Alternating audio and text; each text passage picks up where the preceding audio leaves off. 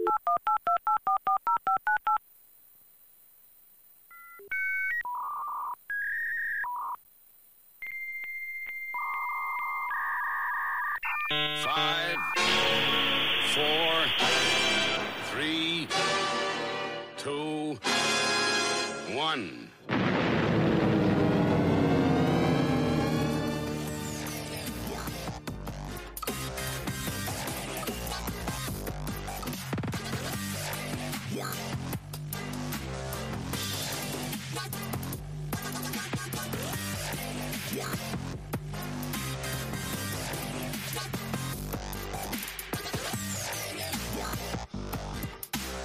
All right. Hello, willkommen, bienvenue, konnichiwa, ni hao, jambo, marhaba. Hi, hi. What's hi hi? I don't know. Finish maybe. Fuck me. Welcome to the Armis Inquisition episode 198 on Sunday the 5th of August. I'm Amish. I'm Amish Ben. Hang on, it's not on. You're, you're Amish Phil. 5th of September. Okay. Yeah, new school year. yeah, I'm Amish Phil. I'm Amish Ben still. And I'm Amish Matt. Oh, it's chaos. Uh, everything's under control. Situation normal. Uh, we've got Cal here from Conspiracy in the Force. Hello, Cal. Good, good afternoon. Well, good evening to you, gentlemen. How is everybody doing over there? Good. Yeah, you know, fair to middling. I'm good. Hello there. You, you know, I, I brought my face covering in case you, it made you guys more sa- uh, feel more safe. If you need me, if you want me to wear this throughout, you know, I can. I mean, it's odd. It has the opposite effect for, for me. Yeah, yeah. It, it is a little bit more threatening, isn't it? It's a little bit more dangerous. Red is danger. You can't catch the couth through, through Zoom, can you? Or is that is that going to be the new variant? That's how midichlorians travel. Let me check the CDC website real quick and see if there's any new updates on that. I'm sure there will be. So, how's it going over there in the states? Pretty mental. Local. Pretty mental Yeah, by the yeah. looks of it from our side. Yeah, you know, I feel like it's always been been that been mental, and it just has been ramping up over and over, more and more.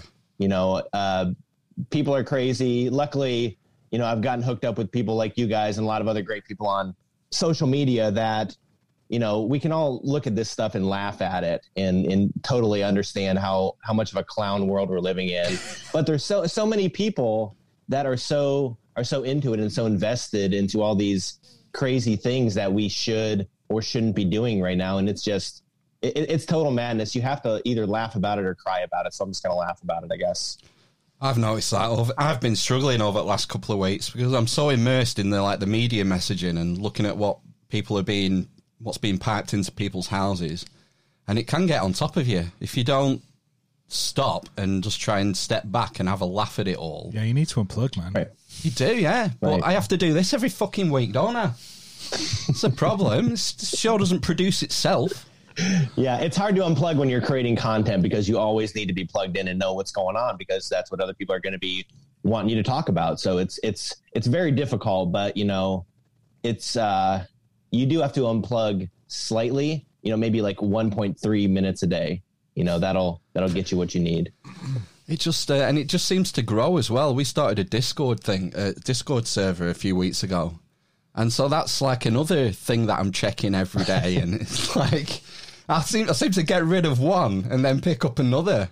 You're our petri Right. dish. what You're our petri dish, Phil. for what? Just everything. We, we put you forward into the into the murk and the mire, and you collect you collect the filth from the internet. See what grows. And it is filth. I mean, Twitter is just a fucking cesspit. I don't Oh, know I'll how you you like- you you do quite a lot of tweeting, don't you? I, I do a lot of tweeting, a lot of Instagram and stuff. And you know, it's it's it's good and bad. You know, like so many people send me different videos and links and all kinds of stuff all the time, and like I feel bad because there's just no way I can digest all this information because it's coming from all different angles. You could get three people sending you a video about one topic in a different angle or a different way to think about it. So I'm just like some some of it I just I can't even I can't even get into and wrap my mind around it because it just it takes up so much time. And yeah, I, I appreciate what you're saying about like the Discord. I used to be in a lot of Discord servers, you know, six months to a year ago, and it was great and a lot of great info and a lot of great people and stuff. But you just go down this wormhole, and it's a it's a whole nother social media basically at that point that you're just lost in it for hours and hours on end. And it's it's good and bad. So it's it's hard to it's hard to pick and choose. I mean, the other thing with with things like Discord is it can quickly turn into echo chambers. Yeah. Um, that's the other thing. I mean, uh, in fact, um, one of our listeners has just set up a macroaggressions Discord. 'Cause, yes. uh, yes. Charlie uh, Helen. have one. Helen. Oh, do you know Helen? Helen from Berkshire. Yeah, I, I talk with her a little bit on Twitter every now and then. Yeah, yeah, I saw that she did that the other day, so that's awesome. I'll It have to is check cool. that out. It's kind of soul destroying because we had ours up for like four weeks, and Charlie's already got like twice as many members as us. Oh, he's a he's a mon- he's a monster in this game. You, Yeah. you guys have had Charlie on before? Yeah, Yeah, last year was it about about this time last year, maybe? Maybe, um, yeah, It was in the thick of it, wasn't it? Yeah, yeah, we know Yeah, we know he- Charlie. He's incre- he's incredible. You know, my I, I I give so much credit to him for you know the platform I have now because if he wouldn't have brought me on his show, you know, several months ago, you know, I I, it, I never would have been able to reach as many people as I as I have so far. So you know, big big props to him for for throwing me out there because I I sent him a message. I'm like, hey. I think this might be a good topic for your show. Like, not even thinking he would like respond or anything. I mean, my God, he probably gets a zillion of these requests every now and then, right? And he, I was just like, hey, let's talk about Star Wars and totalitarian governments and this and that. And I'm just like waiting and waiting. Then I saw he responded back. He's like, he's like, let's fucking do it. I'm like, oh, oh, oh shit. Now I'm terrified. Now I actually got to get something. Now I got to get something ready. I'm like, damn it, damn it. Oh, oh shit. Okay. All right. Well, here we go. So yeah, big, big credit to him. And he's a, he's a, he's a monster. I don't know how he does what he does, writing all the books, doing all the podcasts, owning his own company, going on every single person's podcast. Like, I have no idea. He might he might not be a human, but I want to think he's a human. Don't out him as a reptile. Sleeper agent. You heard it here first. Oh, I can see a Twitter war coming. Yeah, Charlie, I love you. Everything I said was a lie. Only joshing. Yeah, I think, uh, yeah, let's not quite, um, Execute order. 69, dude! we'll not do that just yet. You gave me a good excuse to bust out all the Star Wars uh, sound bites that I've collected over the last few years since we've been doing this, but I love it. I love it. Bring them, bring them all out. I'm just going to try to say things that'll prompt quotes. So if, if what I'm saying doesn't make sense, it's because I'm just trying to uh, to feed into your soundboard. when did you, um, do you like have a, a first memory of when you first saw Star Wars? Yeah, so it was. Um, so I was born in 1984, so I'm 36 years old now. Well, it's kind of funny. I was born in 1984, and we're basically living in 1984. it's I don't know. I, I'm basically zero years old, but so in the in mid 90s, you know, back when the VHS VHS was a thing, and one of my friends in, in middle school gave me a copy a copy of it, and over the weekend I watched them all, and I was just I was just amazed and blown away. And you know, one of the first one of the things that always stuck with me, and it's not really one that you think would just like stick with you from the original movie, but it was kind of like a a gory scene. It was when Obi Wan sliced that dude's arm off in the cantina. For some reason, I kept thinking about this dude's severed arm. I'm like, man, maybe I need to go see a therapist or something. This is really, this is not something I should be thinking and dwelling about. But I was like, holy crap! Like it just, like this story just went there. Um, I don't know if I had seen kind of violence like that in a kind of a kids kind of movie before. So, but yeah, it, it just really um, hit home with me just about the whole and it's a very basic story if you think about the original movie right? Like a kid goes from living out in the middle of nowhere having a purpose and accomplishing something huge. And i think we can all you know put that into our own our own world and our own template on how that uh, affects us. You know i um i've always been kind of an introverted kind of a quiet kind of kid but but like seeing this movie kind of made me realize that maybe there are larger things i can do out in the world um, and not just kind of you know stay to myself. So and i've definitely um, realized that a lot more over the past year or so you know with doing the podcast and everything thinking like you know I, even though my personality is very kind of somewhat shy and introverted and i'd rather kind of have time to myself like i think i have some things that other people might um, it might help other people. It might be good for other people to see some of those perspectives. So from that aspect it kind of helped me to kind of grow grow personally. Um, and and of course the story and, and the music and the characters, everything is just oh, fr- the, freaking amazing. The music, I mean, the, the, John Williams soundtrack is it makes it for me. Mm. Oh and, yeah, and the yeah. And the prequels as well. You know, oh yeah. You know, yeah, you know, and I was and I was just talking about this the other day. Um, the the the finale in Revenge of the Sith, where you know Obi Wan and Anakin are fighting. You know, in a normal like action type movie, you would hear some like thematic like action type music, like you would see in like you know Transformers or like all the Marvel movies. But like the music that John Williams chose was like this like a, a, a chorus, almost like an opera, right? So like it was basically saying that this was a tragic story. This isn't a fun action scene that you're just supposed to like like watch, you know, from from the corner of your eye when you're doing something else. No, it's it's a very impactful scene in the movie, and he gave it that gravity with that operatic mu- uh, music and feel. So it mm-hmm. it felt less like an action adventure scene and more like a Greek tragedy, you know, from from mm-hmm. thousands of years ago, which is an incredible an incredible feat. So yeah, I'm, I'm hugely into into the music, and you know, I don't know if you guys have seen any of these, but on YouTube they have a bunch of of, of clips from the movies where they cut the music out altogether, and like you you just watch the scene and you're like, it just doesn't mm-hmm. have that oomph to it, you know, that that some of those dramatic strings and stuff bring into it, and you know, and, and I consider it kind of like another character in the movie, and you know, um, someone a podcast I listened to in the in the past would refer to that music as like the oxygen of Star Wars, you know, because it really it it it, it gave those scenes, it gave those characters, it gave those moments an organic feel to it.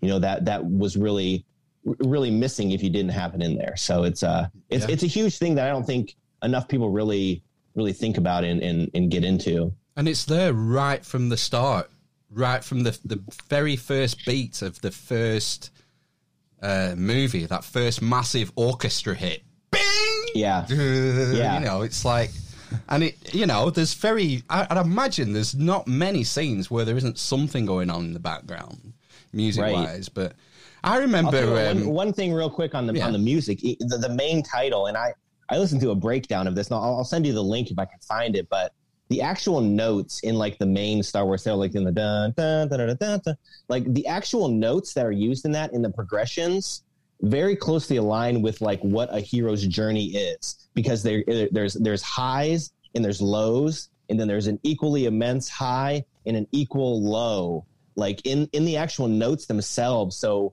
the fact that John Williams he didn't just write this music he actually thought about what the story was and wrote that into the actual notes of the music like it when I first heard that it gave me chills and it, it blew my mind because you knew this guy was on another level when it came to you know music writing Yeah. yeah, it's completely unmatched, isn't he, when it comes to film Yeah. scores? Yeah, absolute genius. Yeah. And uh, you, you sort of hinted there about the Revenge of the Sith. There's a lot of dark moments in those films. You know, I'll I remember when the first time I saw the scene where he, he executes the younglings, old Anakin. You know, and the old. Uh, What have I done? and it's like, I mean, that's proper dark for what Yeah. is essentially a kids, you know, a kids teenagers film. Although Yeah. it does, re- Yeah. you know, adults enjoy it because there's sort of there's that nostalgic element. They, they remember seeing the original three films, but I mean, it's pretty heavy stuff to put on kids, that isn't it? Seeing the, the little little Jedi younglings getting well executed. Uh, It- yeah. it, it is. And you know you can kind of think about you know without like specific examples just in our world like the people who are most successful in entertainment and all kinds of stuff or, or business like they've you know they've done or politics especially i would say politics they've done terrible things you know in their lives to, to get to the level they're at. And that was a specific showing of you know to achieve and, and that's the whole ironic part about that is uh, the only reason he d- went down this path was to try to save his wife right so he's like, "Hey, I need to save my wife, but let me go ahead and kill all these kids first. They don't matter, but as long as I can save my wife in the end, like it, it, if you think about it uh, comprehensively, it doesn't make it doesn't make sense. You know why? Why do you think you're going to be able to save your wife if your soul is so dark at this point? It, it just and it doesn't. And in the end, he lost her anyways. It's you know, the old, so uh, it's the old. The ends justify the means. And it, yeah, it also calls into question his return as a Force ghost in the Jedi. return as a Jedi, doesn't it? Is the, uh, I just was just thinking about that, and thinking, how fucking sick is that now? It never even seen sprung to those- my mind. Have you seen those memes? It shows the, it shows a bunch of memes of him as a Force Ghost, and then it shows all the younglings as Force Ghosts. Like, what the hell, man? Come on, dude. Why is he here? Oh the thing that stuck in my mind is uh, I can't remember the, the you, you you'll probably remember the name of the animal that, that he cuts open. Oh, the um, tauntaun. and- The tauntaun. Tauntaun. And thought the, they uh, bad. On the outside. and then the intestines. That was what got me from Star Wars. Um, Yeah. um, the, and I think that has uh, made a lifelong. So I've almost got a phobia of intestines from that. I. They just freaked me It out. was Any- really, it was really gross looking. yeah, it was. really It was like. gross. It, when I'm thinking back about it now, though, it's like a load of condoms, um, all tied together. Really, isn't it? Yeah. Um, but yeah, Still would have stunk. yeah. Yours would have. Yeah. I'm telling you what, those guys that did the special effects on those, you know, top notch, like stuff that like I still don't think is matched to this day. I mean, all those people have probably done hundreds of movies since then, just because you know it's it's different than nowadays, right? Everything nowadays is just computer generated BS, right? Every, even even kind of the prequels to a certain extent, it's like them just acting, and there's just a green screen, right? And then they put like a big fountain and waterfall and stuff behind them and stuff. But what those guys, what those guys were doing, you know, in London in, in 1975, 1976, just out in back alleys, like rolling little cars, like through like alleyways and stuff. I'm like, that was the Death Star. It was done like in like a back alley. And like, you don't even think about that stuff because of how, how, how good it looks. Yeah, you I think there was. So- yeah, I remember watching something about them um, inventing a lot of the the shots and the techniques for um, like the Star Cruisers and things, and they they kind of switched it around how they did it in terms of. I think they ran a camera over a, a model rather than a model in front of a camera and and things like that generally.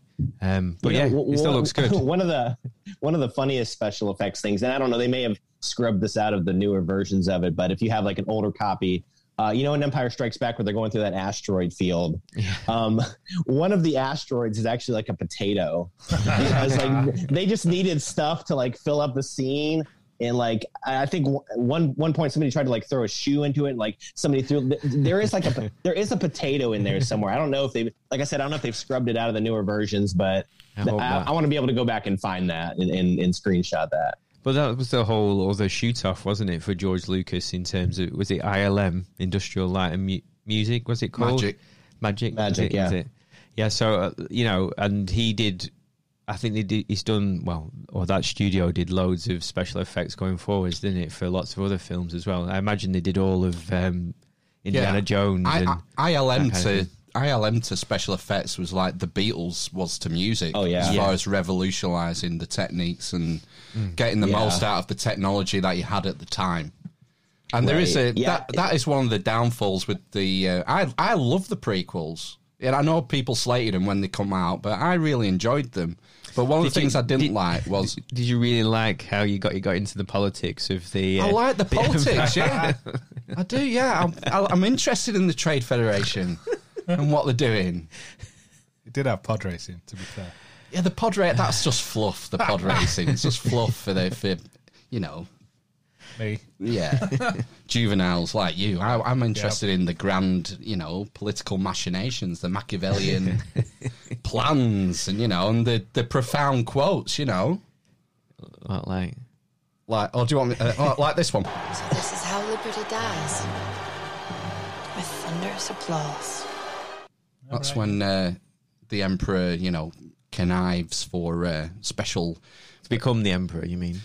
well, Right. to, He's a leader, isn't he? emergency powers, isn't it, Kyle? That was the whole Oh, thing. yeah. Oh, there we go. Yeah, he, he got him to he got him to, to throw out the prior chancellor because he wasn't strong enough. And sure enough, he gets appointed. Then he's like, "Well, thanks for appointing me, but I need more powers. So if you guys could just give me more powers too, and then you know what, this is great, but can we just turn this into me just running it for the rest of my life?" And everyone's like, "Yeah, that's great. Let's let's let's do it. Let's do it. There's nothing wrong with that." And, and you know, and the funny part is, and you see this in our world too. All of those steps where he got, ga- gained more and more and more power it was because he was pushing fear on everybody fear of this trade federation this separatist alliance you know fighting you know destroying the republic and also um, saying that listen this is this is for the the benefit of the republic this is for our own good right like that's why we have all these lockdowns and restrictions it's for your own good you know it's so it's it's so comparable to everything going on now that everything they do is just to to push the people down more and give themselves more power. And it just it's a repeating cycle through history. and the uh, the sort of the bankers and the space capitalists, the Trade Federation, they don't even figure it out. Till, Yeah. till you know the double cross when uh, Ana- well is he Anakin at that time? He's probably Vader, isn't he? When he when he's sent to execute them, they were just Yeah. a pawn. Yeah, and and at the very end, they said they said, well, a- as Anakin's about to kill them all, they're like, "What are you doing?" Like, you know, uh, Darth Sidious or Palpatine, you promised us peace, right? Like, n- no, you don't. You don't realize when you align yourself with that type of of of person, you're not going to get you're, you're not going to get the better end. Just look at every just look at everything that happened in you know Soviet Russia. You know, they treated the uh, the the liberals and the politicians and the socialists that aligned with them the same as the dissidents. You know, they lined them all up against them all and shot them because those because those kind of people were actually more dangerous because they knew too much. They knew too much about how the game was played, so they had to be taken out as well. And yeah, in in you don't they don't see it happening until it's it, it's far too late. And I think everybody else can kind of see it can see it coming, but but they're too too invested in it because of because they've been promised this and that and this and that. And you know, you can say the same for Vader, right? He was promised all this power and he was promised to find out the key between life and death and promised to save his wife and he was been he's been led along with all these promises and they they never come to fruition because they're just holding it dangling it over his head and you, you can never you can never jump up and reach it. And they just they just you know to use a american football analogy you know they keep moving the goalposts right? They're here and now they're over here and now they're over here and you can never you can never get the ball through. So it's uh once again you know i think lucas was way way over the target when it came to telling us how politics really were you know but putting it in a star wars context i don't i don't think you know i think one of the and i'm calling this kind of the prequel conspiracy i'm kind of making up this own conspiracy uh, myself is that i think when the prequels came out i think a lot of the powers that be whenever they saw the story he was telling were like whoa he's really hitting it too close to the mark here. We need to kind of um, make up something else for people to talk about which is you know why when you talk about the prequels to anybody one of the first things they bring up is Jar Jar Binks, right? because he's a he's a silly character, this and that, and so a, a lot of attention is focused on how stupid he was and this and that. But but if you you know if you think about it, like the story they're telling about the politics is is dangerously close to our actual politics. You know, no different than um, like the both the UK and the US version of that House of Cards series, right? Like they they they um, employed a lot of similar storylines and ideas from actual politics, and it's It's, um, it's so close it's so close to the market. It's scary. Is Boris Johnson our Jar Jar Binks? Probably, yeah. I, I would s- I would I would say so. Yeah. Yeah, a useful idiot. I think you, na- you nailed it. He's a useful idiot. He's Yeah. not in control of anything. yeah. Or Bojo. And the- then why it- do we call him Bojo the clown? Well, exactly, yeah. And then the trade federation you can think of all like the googles and amazons and all these big corporate business leaders that are going along with all these agendas but um, they're gonna it's gonna it's gonna bite them in the end.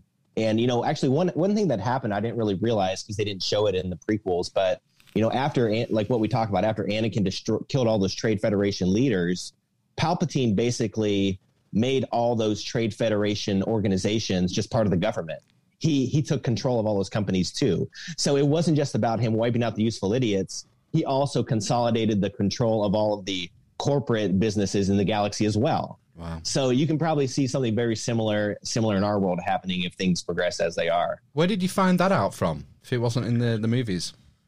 Um, it was in some, I think it was in some companion novels, and you know, I I, I go all the time to that. Have you guys been to that Wookie Wikipedia website? Yeah. it, it's like uh, you know, it's basically like Star Wars Wikipedia, but talks about all the different events and stuff. And I'll be honest, it's probably more more reliable than than Wikipedia at this point.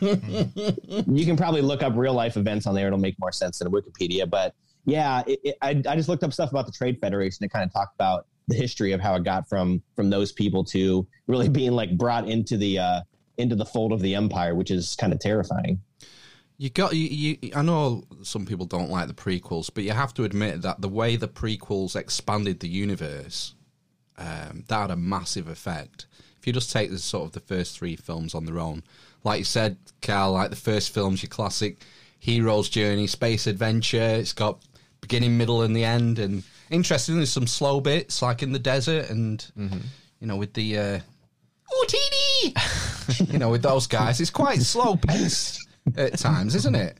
It's not like a No, yeah, It's not like the frigging J.J. Abrams abortions that come out now, is it? Whereas Yeah, there has to be a massive explosion every twenty seconds. to begin with, there is uh, yeah, there's a, there's a slow build, isn't there, in the first one? Yeah, but what I was getting Yeah. at is that the, the the way the the universe was expanded uh, with the last the the three prequels massively, and this is what makes it so immersive for people, isn't it? And such a Right.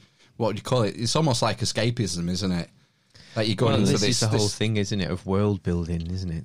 And uh, Star Wars obviously is probably the, the best one at, at doing it. But There's you no, know, nothing better, is there, as far as building the universe? yeah, Yeah, I think like you know Star Wars. I think you know Lord of the Rings is another one Mm-hmm. too that I think really built out a huge, huge, expansive world. Um, you know, I'm big into Harry Potter too, but I don't feel like that world is really that big, other than a, you know a handful of a handful of places that they kind of just go back to over and over again. But What about yeah, like, Dune? this- Dune's got potential, surely.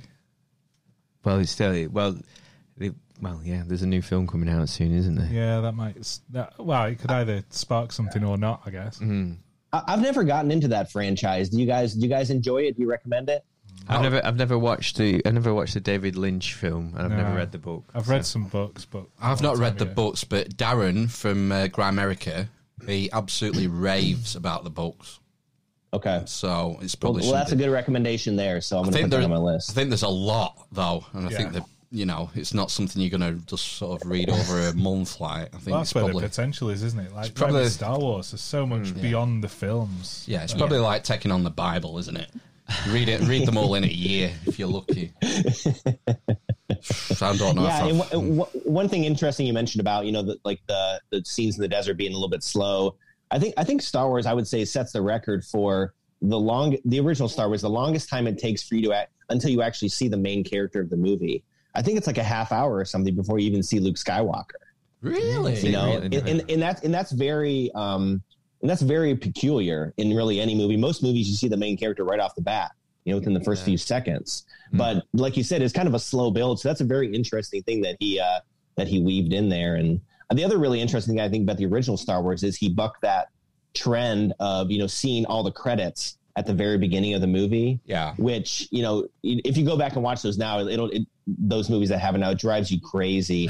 Even like ki- even like kids movies. I'm trying to show my my my son like a kids movie about like a dog you know and like we got to wait through like 10 minutes of credits at the beginning and he's like falling asleep and running around and not paying attention. I'm like come on but but he got the uh, like the Screen Actors Guild or whatever got super pissed at him for doing that because like no no you have to have the credits at the beginning. He's like no people are in the movie to watch a movie.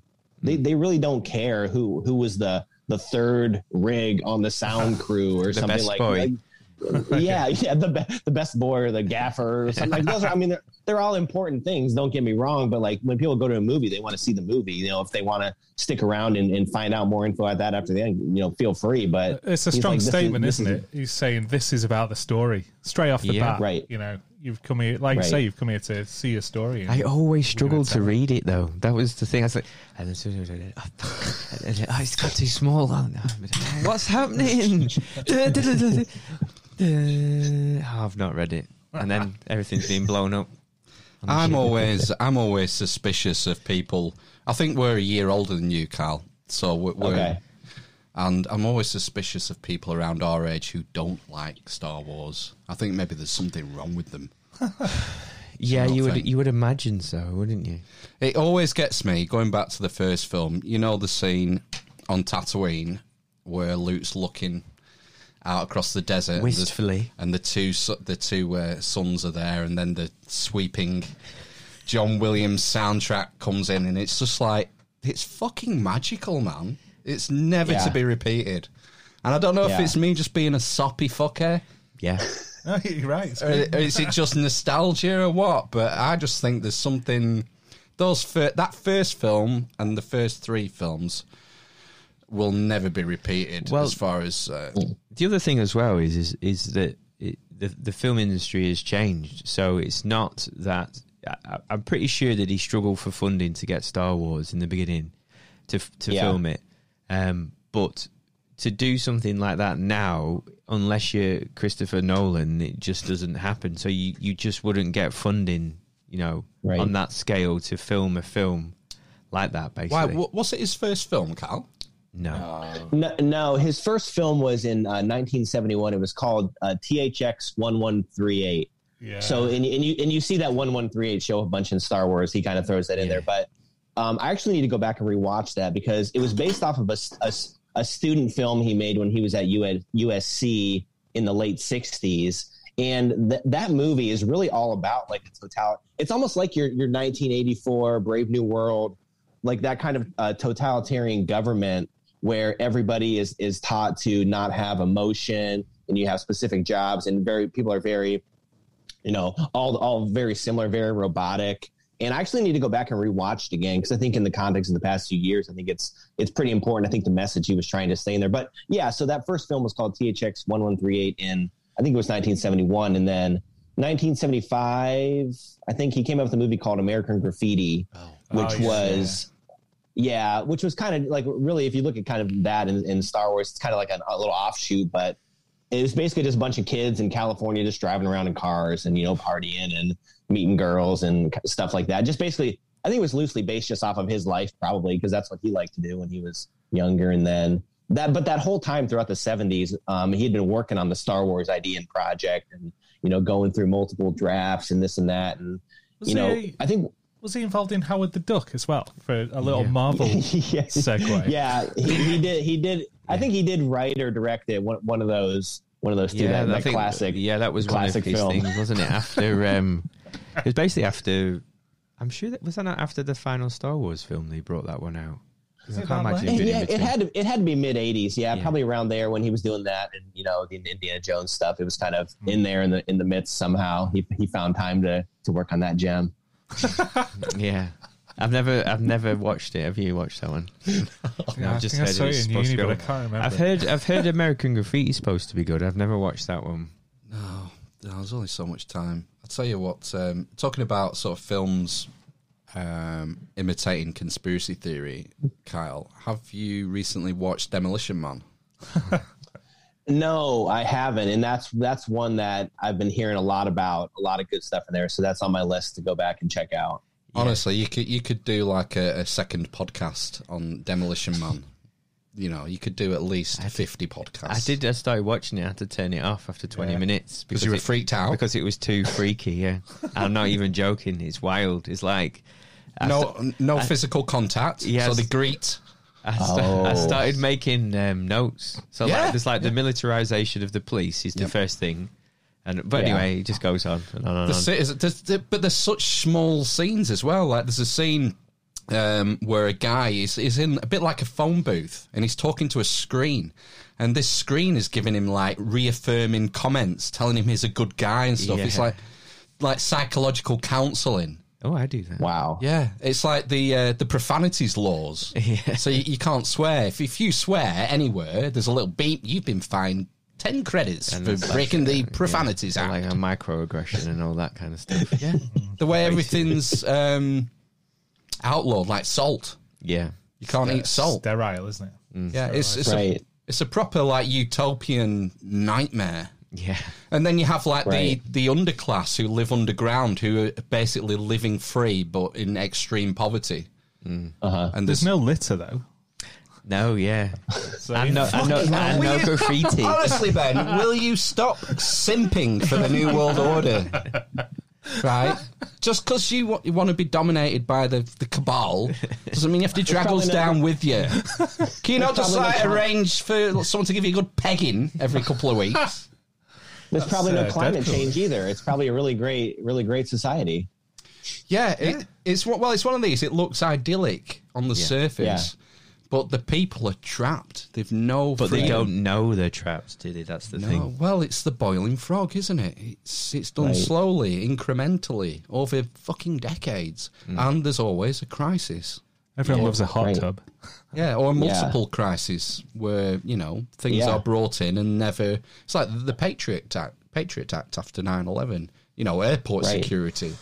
You know, governments bring in temporary measures to respond to a crisis, and they might give some of those powers back, but they always keep a little bit for themselves for re- Oh, ready yeah. for ready for the next crisis, and then they take a bit more, and you know, inch by inch, a- they take a mile. I have a great analogy of that. You know, um, I talk about this analogy about you know the government taking stuff away and then giving us back a little bit, and we're like we're thankful for it. It's mm. kind of like a huge joke, right? Like, oh, you don't, you have, you can't, you, you, you can do whatever you want now, but now you have to wear a mask. Like, oh, yes, yes, now we can go out and do whatever we want, but now you have to put a stupid thing on your face. So, like, I use this analogy, you know, whenever I put my son to bed, he always wants to, me to read him like 10 books, right? So he's like, Daddy, read me 10 stories. I'm like, no, I got, I got stuff to do. Okay. Um, so I'll be like, I'll be like, all right, listen, okay, I'm going to read you, um, four books instead. I'm going to, I'm like, I'll read you four books instead. Yeah. I'm going to read you Dune. Yeah. I'm going to read you all, all, all Dune. Yeah. Be, I'll die before I finish it. So I'm like, I'm like, no, I won't read you 10, but I'll read you four books. And then like a minute later, I'll be like, I'm like, you know what?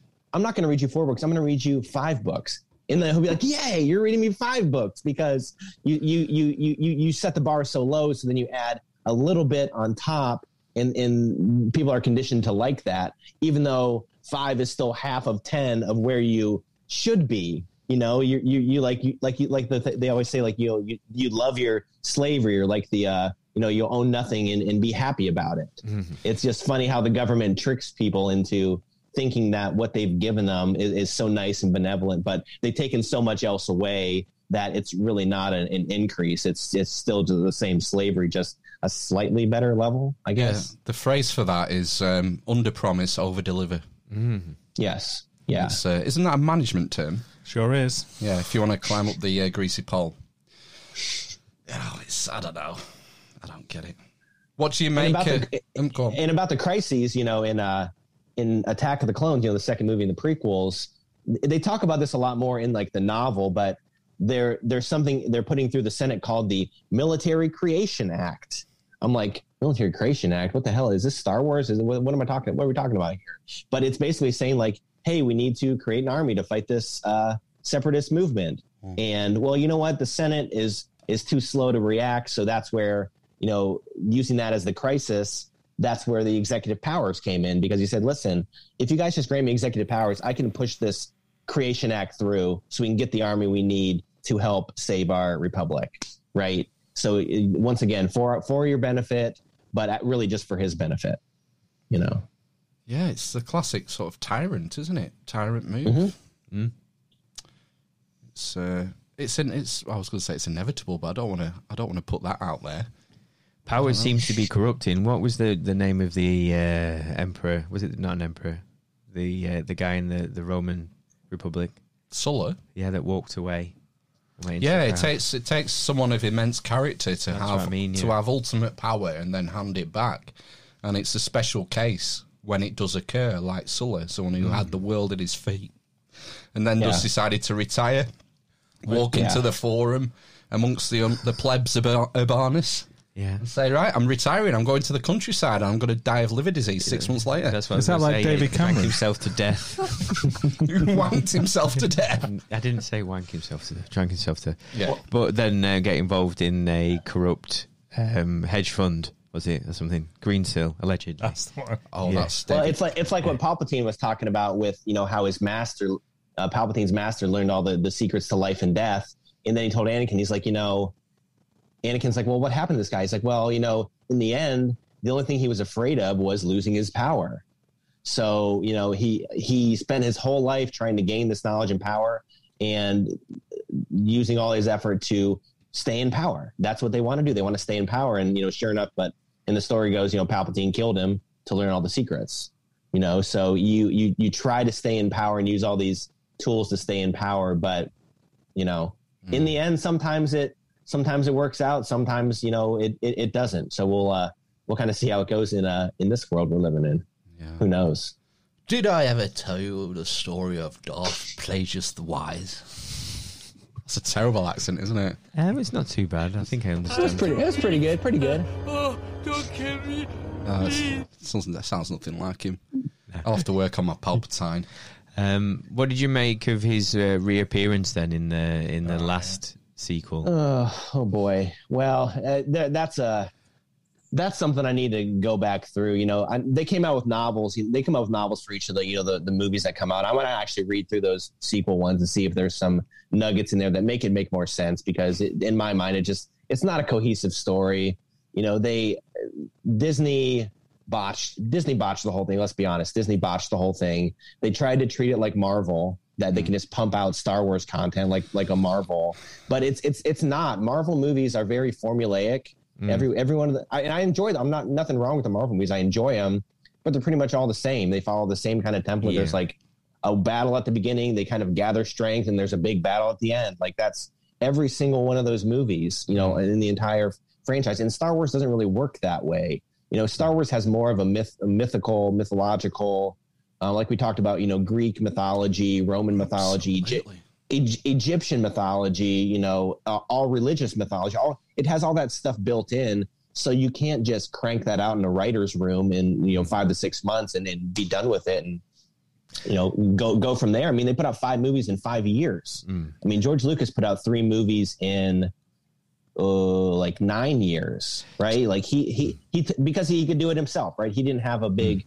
um, uh, box office, a motion picture studio behind him, you know, that had to that had to appease their stockholders, you know, and crank this stuff out. And that was the biggest problem with Disney's they had all these stockholders that wanted an immediate return on the investment they made of that, you know, four billion dollars that they gave Lucas. That they needed, they they thought they needed to crank these out in, in record time, and I'm I'm sure they made their money back for sure, but I think they've they've hurt the fan base um, by that approach also. Well, that's what I was going to say. Was I was just wondering if there's an expect a different kind of expectation in terms of the amount and frequency of Star Wars films, simply because originally, you know, there was those first three. I think was it seventy seven, the first one was it seventy seven or seventy eight? Yes, uh, 77 and then 80 and then 83. Yes, and then the so- prequels, same thing, 99, Yeah. 2002, and 2005. So you But- see that three year gap in all those films. But then there's like a big chunk as well, isn't there, in in between those two? Obviously, where, where he allegedly was saying, wasn't it? It was always there. It was always a nine story, nine part story or whatever. But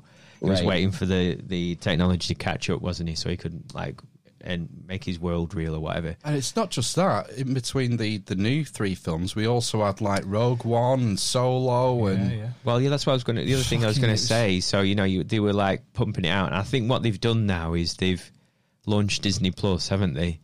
And uh, I think Yeah. that they're thinking that they can kind of fill that gap now with their TV shows. So Yeah. there's Yeah. The Mandalorian, isn't there? There's been two of those, um, Yeah. and then um, I'm quite looking forward to um, the uh, Obi Wan one. hello there. yeah, Uh, Yeah, but- that one's going to be great. The Boba, um, the Boba Fett one. is there a Boba Fett one later. as well? Right. Okay. coming out later this year, yeah, Right, uh, okay. next few months, I think. So that'll be pretty cool. Yeah, I think they've basically gone away from the movies at this point Mm. in, in saying that maybe that's not their that's not their approach anymore because Yeah. you know they had some stuff in pre-production. They were actually working with the um with the creators uh, or the showrunners of Game of Thrones for a while, Yeah, the new I- Star Wars I- trilogy, but. yeah. But I think, but I think maybe they saw how the last few seasons of that ended. And they were kind of like, let's, uh, let's, uh, sorry guys, uh, we're not taking your calls anymore. So you saying? Uh, so, so- have you heard of that? They're not doing that anymore. Yeah, they basically, Right. um, those guys aren't on the payroll anymore. They Right, they okay. abandoned those. Oh those my god! ideas. It's like Anakin all over again. So benny Benioff and Weiss, they, they trashed they trashed Game of Thrones and rushed out the last three seasons so they could jump into Star Wars. Oh, and they've like And now And- because and they, made and a fu- they killed they didn't get what they Padme. They fucking killed Padme. they did, didn't they? They shut the bed. Serves them right. Do either do a good job or don't. You know, Yeah. they had their eye on a different make- prize. and they were going to make another trilogy with um, Rian Johnson, who made the, the Oh, Last Jedi film. And like, like, come on, don't please, just please don't. I know there's people that love it, but there's equally people that hate it. So just don't do it. He tried so hard, he died. Oh yeah, Luke. I can't believe they treated Luke like that. No, it was bad, wasn't it? But Well, he basically had a flow chart like, hey, what do people want? Oh, let's go this way. What do people want? Let's go this way. Yeah, what do people did, want? Let's go. This. Like you can do that a few times, but if you do that on every single Mm. thing in the movie, it's just it gets it gets ridiculous. And I know there's some good stuff in in that movie. I, I won't completely shit on it altogether, but just it, it, it was so different, and and plus it was so. It was so rushed, like we said. It was so rushed. I mean, they were working on that Yeah. before the uh, Force Awakens even came out, so they didn't even have time to digest what the reaction to that first film was. They already had the second film already in the can, ready to ready to drop. You know, and it's a completely different film stylistically, script wise, everything. You know, um, which is why I think now people are looking favorably on the prequels because, for all its flaws, it actually had a cohesive story. that one person was telling from the start to the end. Now with, with the Disney one, I mean, shoot, they fired like 10 to 15 different directors and writers and stuff throughout the whole sequel process that the story was so convoluted. I mean, then yeah, then at the end, kind of getting back to your question a few minutes ago, like um, yeah, Palpatine, he uh, he came back somehow. Like, that's like a line. That's a line in the. How is that a line? That's a line in the movie. Somebody wrote that. Somebody got paid to write that. Palpatine came back somehow. I can't. But I, I will say it kind of. Uh, the only thing I'll say about it is that with Palpatine coming back, it does I think give credence to what he told you about the Darth Plagueis thing, how he killed his master and learned the, the keys to immortality. Um, so from that aspect, maybe he he was able to learn something to uh, fight death somehow. I mean, like the story of how it actually happened in like the novel is really weird and bizarre, but I also think it kind of you know the, the biggest criticism of it is it it weakens the the whole Darth Vader redemption story, right? Like he Yeah. he helps he helps save the universe. You know, his son was willing to sacrifice himself, so then he fought the emperor and and killed the emperor, and hey, everything is saved.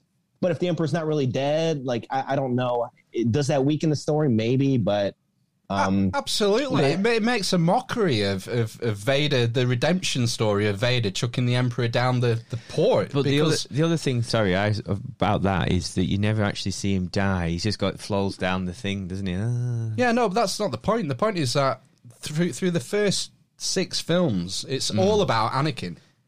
The, the you know the chosen Yeah, one who's going to bring balance to the Force, and Mm-hmm. Empire and Return of the Jedi ends with him getting rid of the Emperor Mm-hmm. and fulfilling the prophecy. And then, like Cal said, well, he comes back. It's like, well, what was what was the fr- what was the point? Of the first Because you know, yeah, you have to have a strong strong female character come and do it properly. I guess. Is he a clone? when There's too comes much too much politics in it for me. Is he clone? Yeah, I think he- on the set? I, I, yeah, he was. I think there's there something some about weird- cloning, isn't there? there's some weird story how like they took his they took his body that fell at the bottom of that chamber and like force force pushed it across the galaxy or something you know kind of like what you saw luke do in the last jedi where he like force projected himself somewhere else so it's like they pushed his force essence somewhere else and you know just explain the, the amount of mental gymnastics i'm having to do just to explain it, it like it, it, it makes Yeah. it sound even more ridiculous mm-hmm. that they pushed it across the galaxy to this planet where all his sycophants were there waiting for him in this weird audience chamber in their black robes, just going like, like I, I have no idea what, what, what I have no idea what was going on there. But they, they they try to they try to say that it was um, not necessarily him or it, it was his vessel of a body, but it was I, I, I don't. I, I don't even. It, it hurts me to even try to There's- come up with an explanation There's for him because absolutely all sorts, isn't there? With the with, I mean, it's like the, there was a big uh, in the run up to I think the second new film coming out. There was all this talk about the Knights of Ren. Yeah, And there- and you was- know, yeah. Kylo Ren's got this gang of fucking badasses and Nothing. Just nothing, Yeah. no Nothing. story there, Yeah. and then they just get dispatched by a super mega woman, you know, Yeah. or was it Well, yeah, Kylo? in- No, in Kylo Ren. Kylo, Skywalker, Kylo did it. Didn't? Yeah. it was so funny in Rise of Skywalker. The only time you see those Knights of Ren is when they're chasing down Rey and all this team, and they're all like standing on this big like mountain peak. They're all just like standing here. It looks like they're filming like a looks like they're filming like a, a Swedish like heavy metal music Yeah. video or something. Like I don't know. They're just like all just like they're just like yeah, with all these weapons and stuff. Like well, and that was it. They didn't even say a word. You have no idea who these people are. Like yeah, they, they and, and the whole um you know Captain Phasma. You know the Yeah, The- that the was awful as well. chick from the from Yeah. the first one. You know, that, there was a lot more story to tell about her and what Mm. what her purpose was, but they just kind of dispatched there was her as nothing well. to and- that either, was there? Oh, maybe she'll weird. get her own TV show. Yeah, Right. Like, like I don't know why they even brought her in to do that if they Yeah. were just not going ma- made it a big a big nothing. I think it was because Selling- it was a woman as well, wasn't it? That was the other thing that it was a woman or a female baddie, I suppose. Because has there been a female baddie except for like maybe someone who whispers in Jabba the Hutt's ear?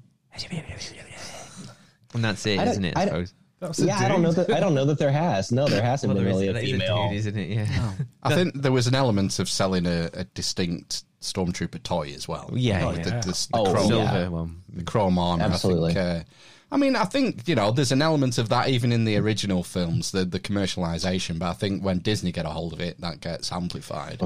Yeah, but I think the other thing as well is, uh, uh, Says, says me, fucking yeah, to surrounded by Star Wars memorabilia. It's not so much that it was. It was like they picked a woman to do it. But if you're going to pick someone and make a character, then you know make it part of the story properly. Give it a bit of Yeah, there wasn't enough. There wasn't enough character development for any of them. There was too many characters. Yeah. I mean, what really annoyed me the most, probably the most, is that they didn't use the opportunity to get the main characters on screen one last time together. You know, Luke Yeah. and Han and Leia and Chewie. Right. Uh, you know, a, re- a reunion scene would have um, created a lot of goodwill, I would say, among old Yeah. school Star Wars fans like us. It would have been a nostalgia hit Right. right here, you know. And it's like, no, fuck you. No, we're going Yeah. for the. We're not interested in you guys Well, I- who've been buying our shit for thirty years. New blood. yeah, I do think yeah, it was a it was a whole misdirect. You know, kind of going Yeah. back to Game of Thrones. You know, the, the whole point of you know the Game of Thrones series is like there's this family that's together at the beginning, and then they all go their separate ways, and they really never all come back together. So it's almost like they wanted to use that that template, but I don't think it worked because we we needed to see that at least at least briefly. You know, I think that would have done a, a whole lot. Maybe not the entire movie with like. Hey, let's Yeah. let's go back and get an adventure here. Come on, kid, let's go. But just like a few little a few little things would have been would have been great. I mean, Luke didn't even get to interact with Han, you know, one time. Yeah. You know, the guy who who saved his skin in the original Star Wars and in a zillion other times. You know, you, you didn't get one of those scenes like, hey, like now I owe you again for Mm. saving your life. No, I owe you. No, I owe you again. Like something something silly like that would have been would have been cool to have in there. So yours, kid. Let's blow this thing. Go home. Fucking great. I think um, I think they, they they're kind of killing him off, but I, I believe that if you read, if you believe what you sorry, you believe what you read, then that was his decision, wasn't he? He said he would come back for one film and a massive payday if um, th- that was it. Yeah, we, basically, we, He weed's was- expensive. Yeah, if you get if you kill me off, basically. Um, Yeah, for for some reason he always liked the Indi- his Indiana Jones character more than Han Solo, which I don't I don't I don't necessarily I don't I personally don't don't believe that maybe just because I like Star Wars more, but I mean he's still trying to do another Indiana Jones movie. Like, please stop. Just I I'm, too yeah. old. Yeah. But- but, um, isn't he? I think that apparently yeah. this is the last last one. It- It's going to have some kind of denouement in the film.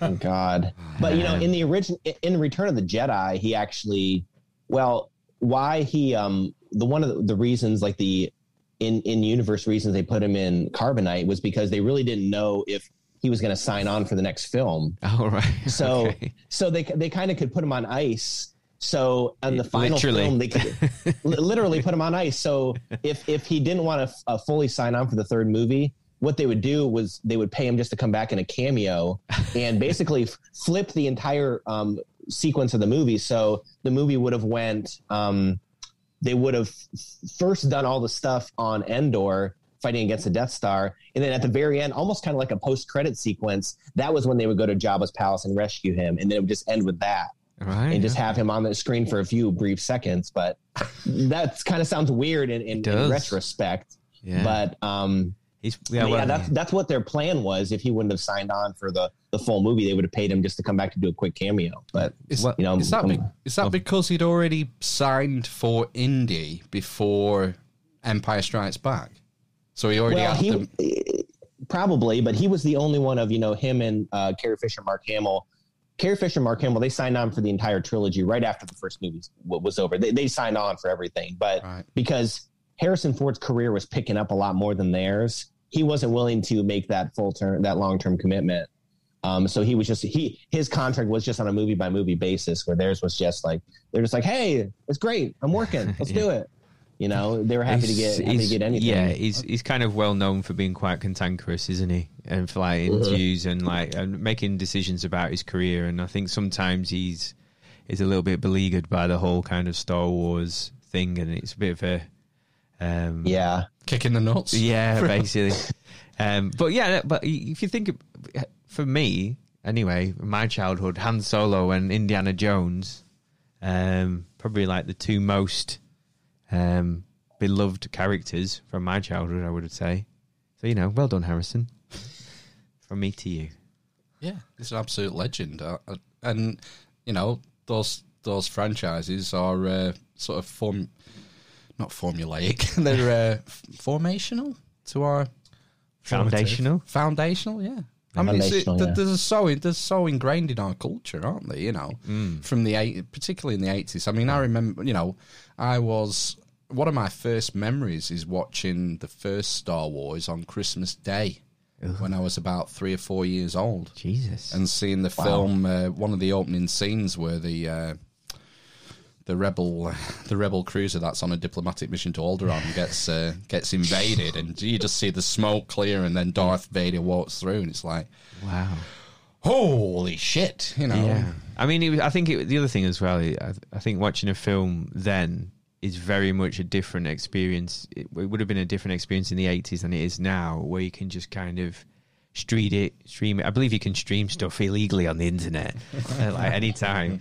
But or, or you can like you know, or you just switch Netflix on and there's a load of films just right there. But you know, if you're at home with your VHS or your your Betamax, um, you would have had to go to a shop because you probably wouldn't have owned it, uh, rented it if they had it in, then played it. So it's a bit more an event. And then even more so, it was about three or four years before films that were released in the cinema had lost their value before they went on television. That's right. Yeah, it, it used in the U, in the UK anyway. It used to be like four years, didn't Yeah, it, before no. a theatrical release would be played on terrestrial TV. So they could afford it Yeah. after about four years. And then like yeah, e- even like a year or two before it got on like an actual video release too, right? I mean, Yeah. nowadays it's nowadays it's like instant, but back then it was like maybe up to a year, you Exactly, know, yeah. to, to get it. Well, they've been in the theatres for ages, and now, Yeah. now films are in for a couple of weeks, weeks, yeah. three weeks.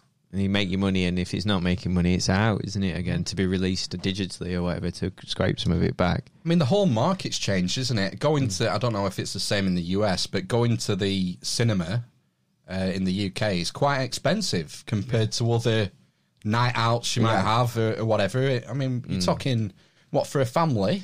Well, this is the other thing as well is that there's different charges for films now. So there's blockbuster films, and they have like it's like an extra couple of pounds to go and see um, a blockbuster film.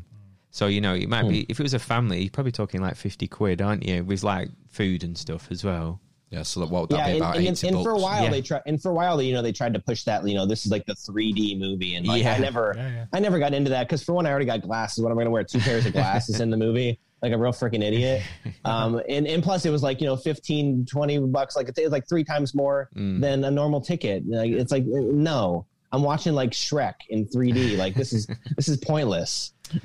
Yeah, that was really- Avatar, really wasn't is this adding? Yeah, I remember. I remember going to seeing.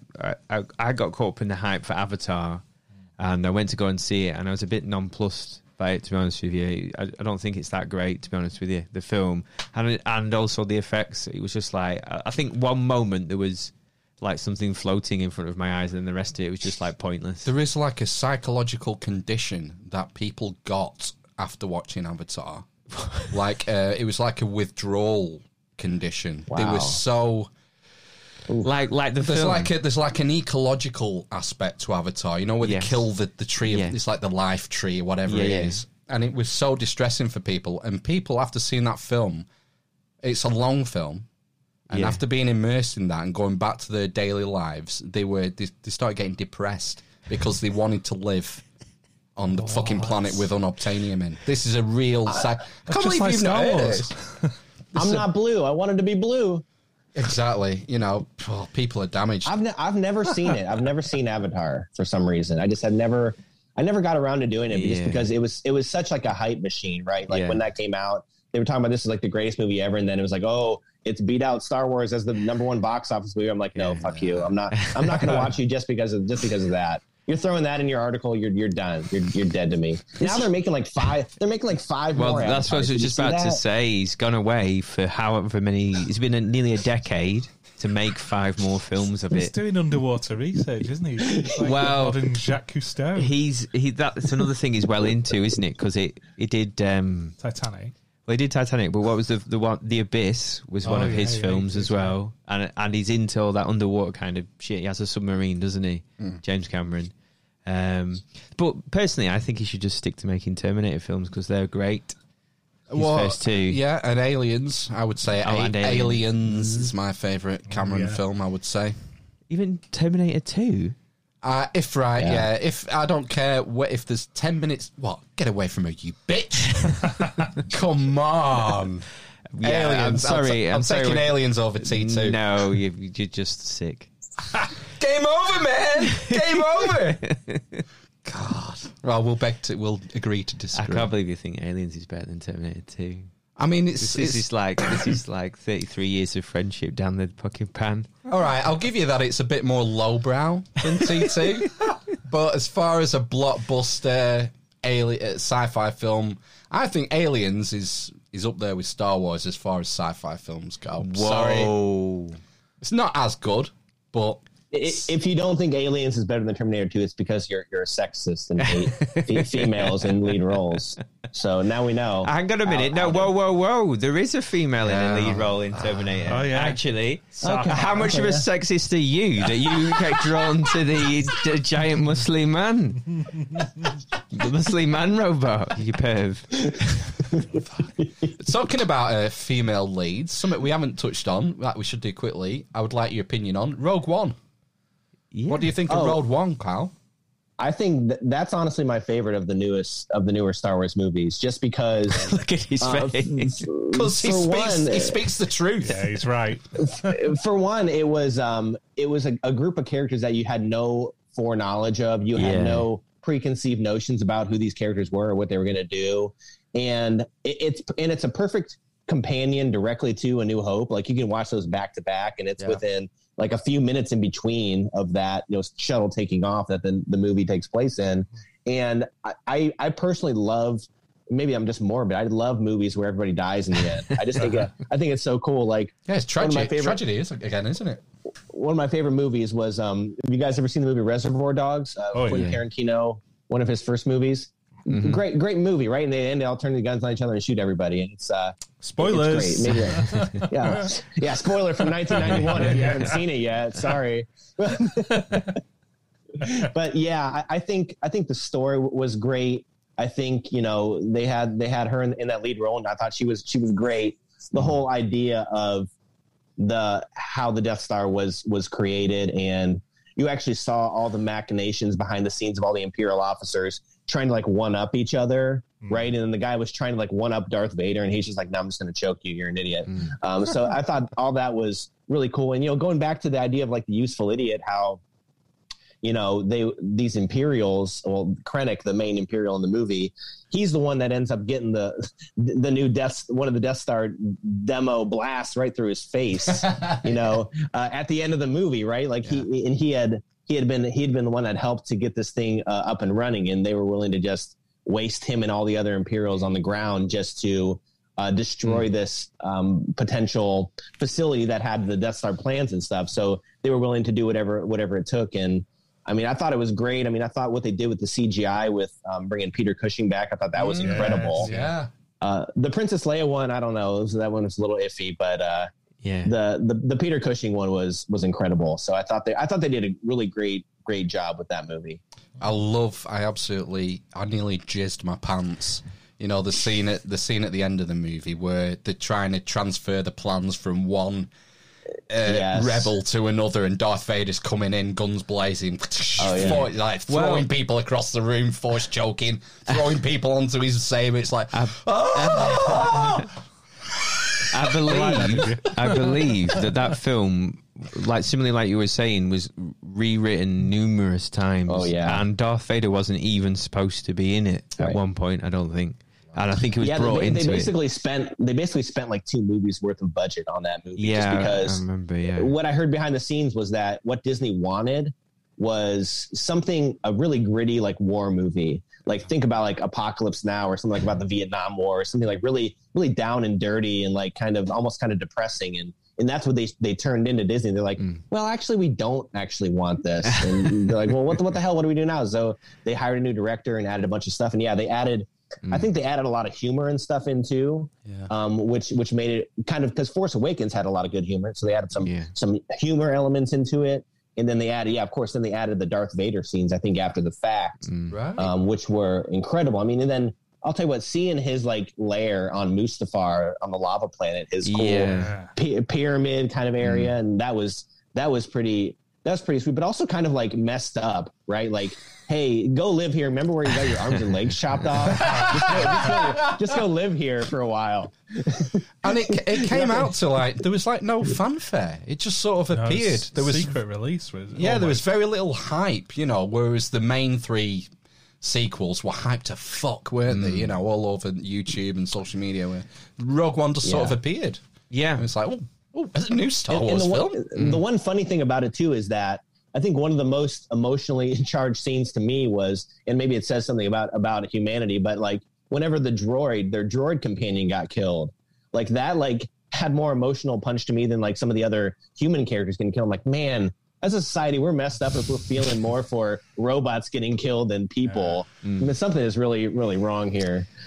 And then that K2SO4? Is that K2SO, potassium yeah. sulfate? Yeah, got him, got him back here in the background. I don't know if you can see him against the wall here. Ah, yeah, but there he is. Yeah, Yeah. yeah, oh Great- yeah, he was great yeah, guy. he was funny, wasn't he? Yeah. Yeah. in it. Yeah, really funny, really funny. dude. Um, the other thing, the last one then to ask you about is the is the solo movie.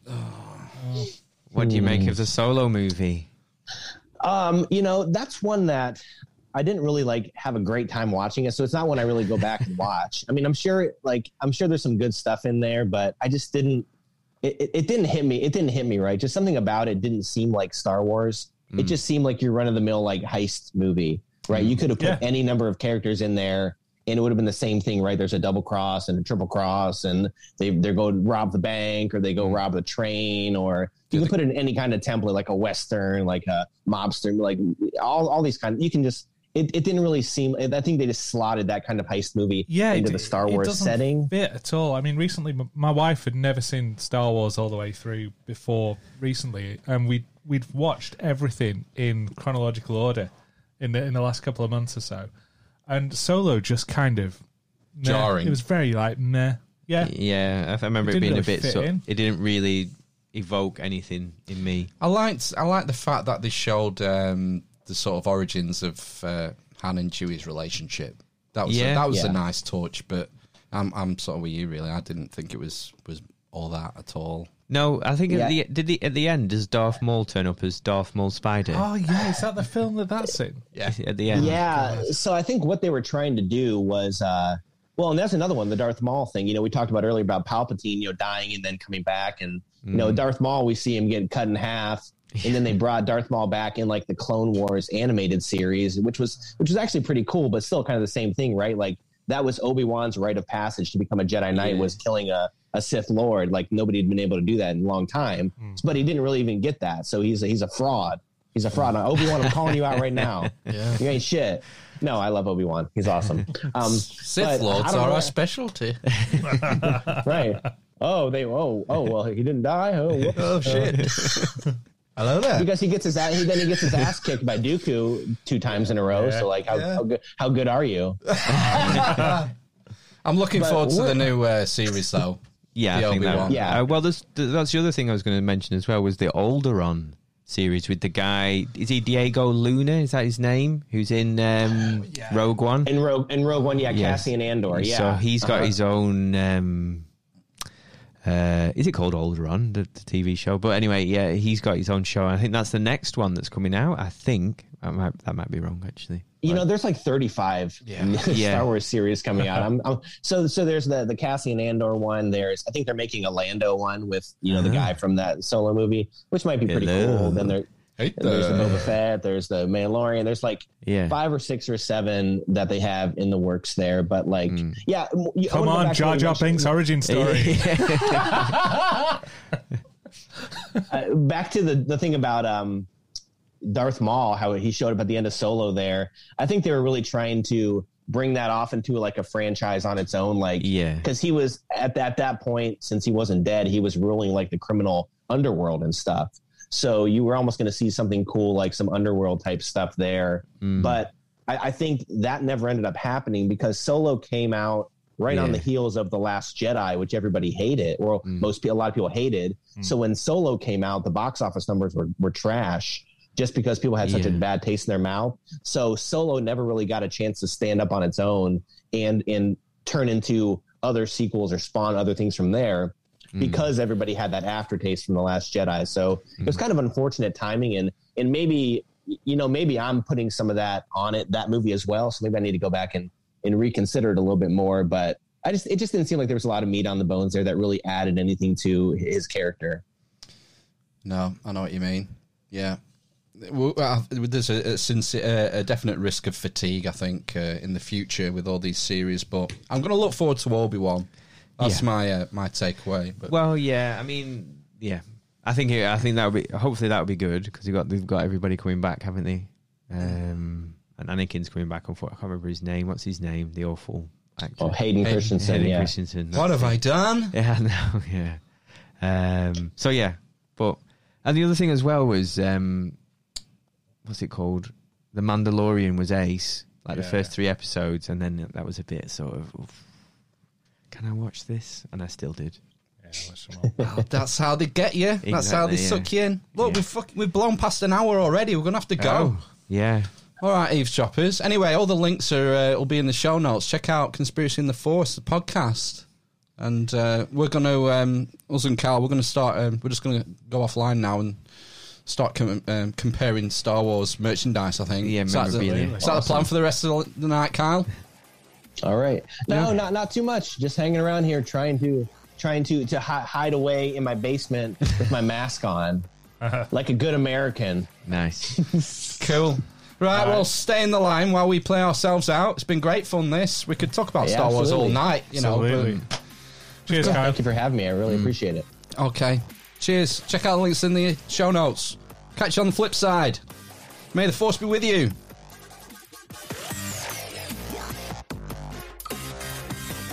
And we're back. The dwarf, the cripple, and the mother of madness. Hello there. Uh, that was our chat with Cal from Conspiracy in the Force. That was good fun, that. Yes. I enjoyed that. I enjoyed talking about Star Wars and films Yeah, could talk Star Wars all night, couldn't we? and films. We won't know, so don't worry about it. Yeah, so uh, check out the links in the description and um, subscribe to Cal's podcast. Do you say check out the links in the scripture? Oh, did I? I think you did. Oh, my gosh. We'll have that. We'll keep it. We can The have scripture. scripture. yeah. Yeah, it was good. I enjoyed it. mm, mm. It was light. It was light, yeah. Yeah, it was light. Light. Nice.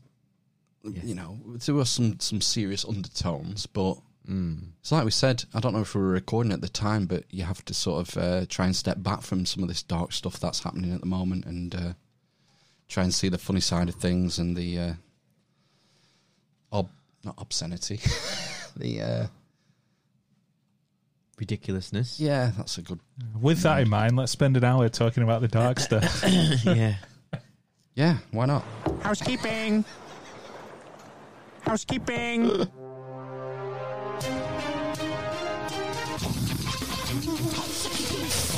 Uh, everything's under control. Situation normal. Yeah, this is a value for value podcast. If you find this podcast valuable, please consider returning some value. What's your favourite way, Amish Ben, of returning value to this podcast? I think it would have to be the purchasement of a tyre from the Amish loot chest. Yeah, merch, the merch store. Yes. yeah, you can find the, the link in the show notes if you want to buy some uh, what uh, literally a communist hoodie or a current grape T-shirt or an official mug. Yeah.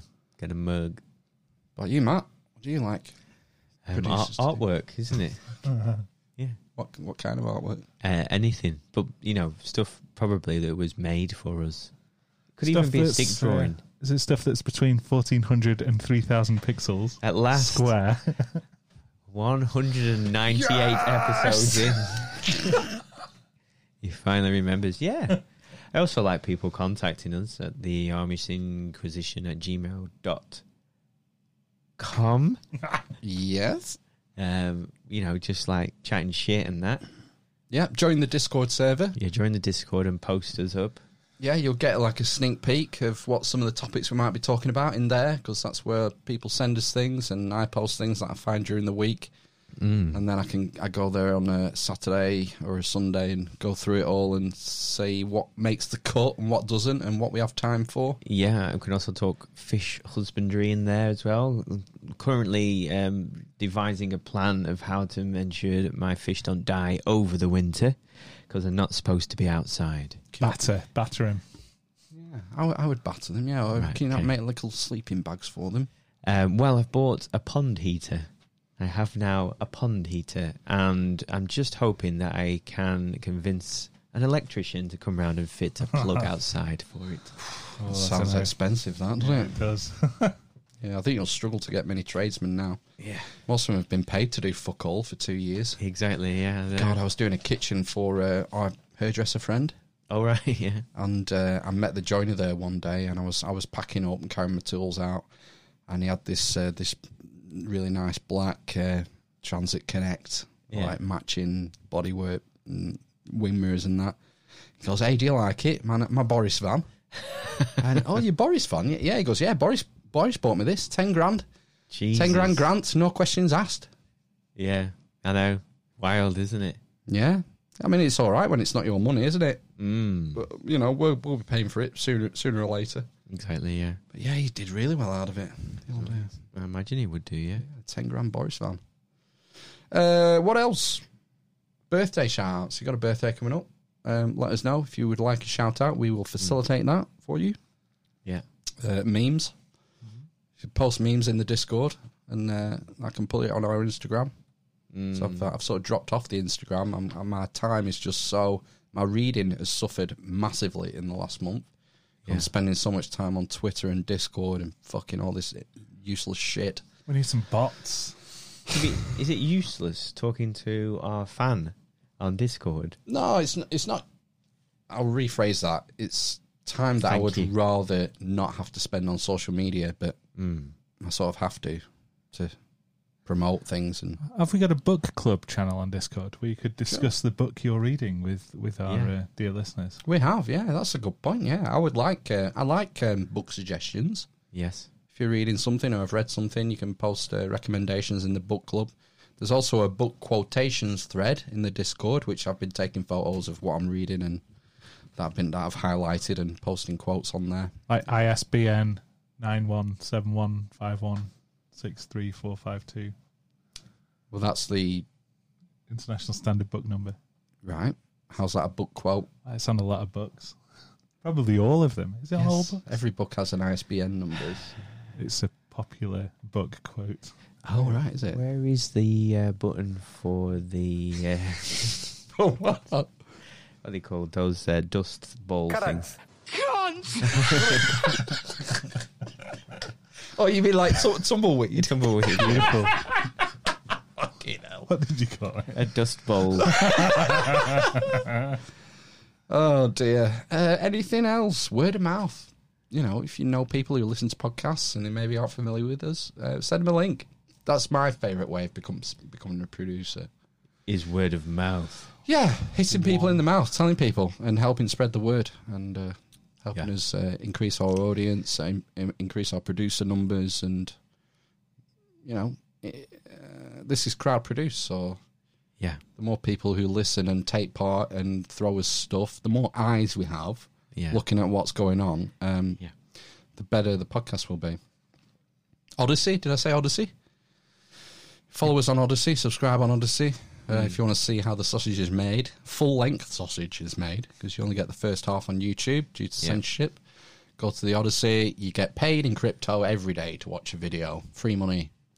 And I know the price of uh, LBRY coins is down at the minute. It's only, you know, a few cents or whatever a coin, but you know, it all helps if everyone who subscribed to us on Odysee throws us a bit here and there. It helps pay the running costs, the Zoom, the hosting fees, website, all the rest of it. So that would be appreciated. Um, send us articles, news articles, audio clips, video clips. Again, preferably via the Discord, but we're on all the other social medias as well. Um, what else? What's well, what's what's the best way to become a producer? Toss us a fucking coin. Toss a coin to your witcher. Come on, do it for Lads, lads, lads. Oh, we're northern and we're bloody miserable and the weather's fucking shit. Hello there. Yep, you can go to theamishinquisition.com, find the PayPal button, and you can send us a one off donation or sign up for a monthly, recurring, sustaining donation, which gives us some uh, some security. We can plan. Yes, we can plan for big things, um, and you know maybe upgrading equipment and stuff. Tascam have announced that there's a new desk coming out, a podcasting specific desk. Um, I can't remember what the product name is. Uh, it's very similar to the Rodecaster. A couple of extra bells and whistles. Um, so probably not worth it, but you know, Probably is. But if you work at Tascam, Yeah. you want someone to Demo it. test. Or, you know, like maybe uh, a, a, a wicked laptop with loads of RAM. Yeah, something to just throw up uh, errors every time you open two or three windows at once. yeah, yeah, that would be handy. I was, I'm looking at um, base units, towers. Whoa. server. Get your own server room. Yeah. Yeah, well, that was self-hosting because, you know, the worry is uh, censorship, isn't it? That we can be taken off air by a host at any time. So uh, that's what Grimerica had to do. They had to um, sort out their own servers. Anyway, let's uh, thank the producers. Yeah. Well, it's time to, to big them up, isn't it? It's time to big up the man Dems. Yo. Uh, producers for episode 198. We have uh, Lee from the Big Conspire, Helen from Berkshire, Bige underscore underscore underscore, Damned Ken through, Nomi Nos Nodge, and Anonymous. Thank you. It's so amazing in your love. Yeah. So amazing in their love. Literally. The best mate. It's a miracle. Also got a birthday shout out for this week as well. Um, happy birthday to Michael Garuda for the 9th of September. I think that's Thursday, the 9th. Uh, Wednesday? Happy birthday, Hugh Janus. The dwarf, the Correct. the Grape. the Cunt! the Communist! The- Homophobe! The misogynist! the cripple and the mother of From hell. Yeah, thanks for your support for another week.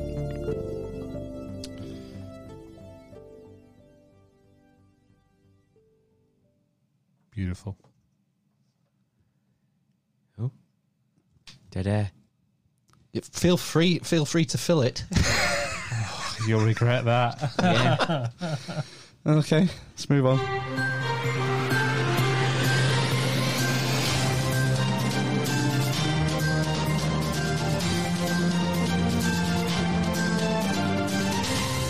COVID 19 news. People have got to understand vaccination is going to be, in the end, your route to liberty. The magic vaccine. A big fat shot in the ass. From hell. Oh! You know, it's just, you know, super painful. like a judgment day and terminating mode like It's not going to allow us to go completely back to normal. Anal swab tests in the same ballpark as seasonal influenza. Because we've been bored, we want to have fun. I can't save you if you're not wearing a face mask. Read the standing orders. Read them and understand them. Epic dub. Um, I thought I might like to start with the uh, the recent Oxford University study on vaccine side effects. Don't know if you heard about this uh, recent study. It came No. out about a week ago. It's been bigged up in the media quite You- a bit. I thought you were going to say I it don't was think I've because- seen any news this week. I'm not. I, am I'm unplugged, aren't I, from the Matrix? So I don't. Busy. Don't. I just watch Netflix. The eggheads at Oxford Uni did um, uh, a study with like 29 million people about vaccine side effects. Okay. Um, I've got the uh, BBC headline: uh, COVID vaccine complications dwarfed by virus risks. Uh, a major review of vaccines suggests that the AstraZeneca jab does raise the risk of blood clots and other serious conditions that can cause bleeding, but the study found the risk of such problems following coronavirus infection was still much higher. Uh, the University of Oxford led team also found an increased risk of stroke after the Pfizer jab, but again, much lower rates than after infection. Uh, the team said it was once again it once again showed the substantial benefit of vaccination. Uh, it comes after a coroner ruled on Thursday that BBC Radio Newcastle presenter Alicia Shaw died because of complications from the AstraZeneca jab. The 44 year old died in May after developing headaches a week after getting her first dose. She suffered uh, suffered blood clots in the brain. The research team looked at records from more than 29 million people who received a first dose of COVID vaccination between December and April, uh, who were mostly over 40 as well as nearly 1.8 million who were infected with the virus. The study, published in the BMJ, looked for complications up to 28 days after being jabbed or infected. Uh, and then it's got some stats. It found that for every tw- every 10 million people vaccinated with the AZ, an extra 107 would be hospitalised or die from thrombocytopenia, which can cause internal bleeding, bleeding and hemorrhages. But that was nearly nine times lower than the risk of the same condition following infection. Uh, an extra 66 would be hospitalised or die from blood clots in the veins, but that was nearly 200 times lower than the risk following infection.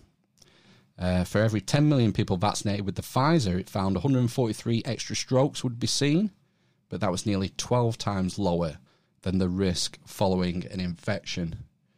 So, a lot of young people, you know, 16, 17 year old kids who are at very low risk from the virus are obviously Mm. seeing stories in the news about people having side effects. They think, well, if they've got the head screwed on, they're looking at the stats from the virus and thinking, well, Yeah. I'm at pretty low risk. Do I want to take the risk Mm. uh, of a side effect, whatever? Uh, lead author, Professor Julia Hippisley Cox, said it was important people were aware of the risks, but that they were kept in context given the higher risk from being infected. Uh, fellow author Professor Aziz Sheikh added the findings clearly underscore the importance of getting vaccinated to reduce the risk of these clotting and bleeding outcomes. I'll say that again. The importance of getting vaccinated to reduce the risk of these clotting and bleeding outcomes. They're trying, trying to change the, uh, the the story out there. Well, it's the first thing, sort of study of this kind that's been done, looking at different adverse event outcomes from different jabs, Mm. and they're saying compared to infection. Uh, what did he say? Uh, Professor Sheikh added the findings clearly underscore the importance of getting vaccinated to reduce the risk of these clotting and bleeding outcomes. Vaccinations, he said, offer a substantial public health benefit. None of the university re- researchers involved in this study were part of the Oxford team. So obviously, people were thinking, oh, well, Oxford AstraZeneca vaccine, Oxford doing the study. So Yeah. they've, they've underscored that. Anyway, um, it was it was massive. It was in every newspaper, every TV channel. Right. Um, you know, headlines: nine times greater risk, twelve times greater risk of uh, you know than getting a vaccine side effects. The lead author, Professor Hipsley Cox, spoke to the BBC about the findings, and I have the clip. Hopefully, So we looked at all the patients in in, in Britain had in the in England who'd had uh, either the vaccine for the COVID vaccine or the um, the Oxford vaccine or the Pfizer vaccine. So 29 million patients.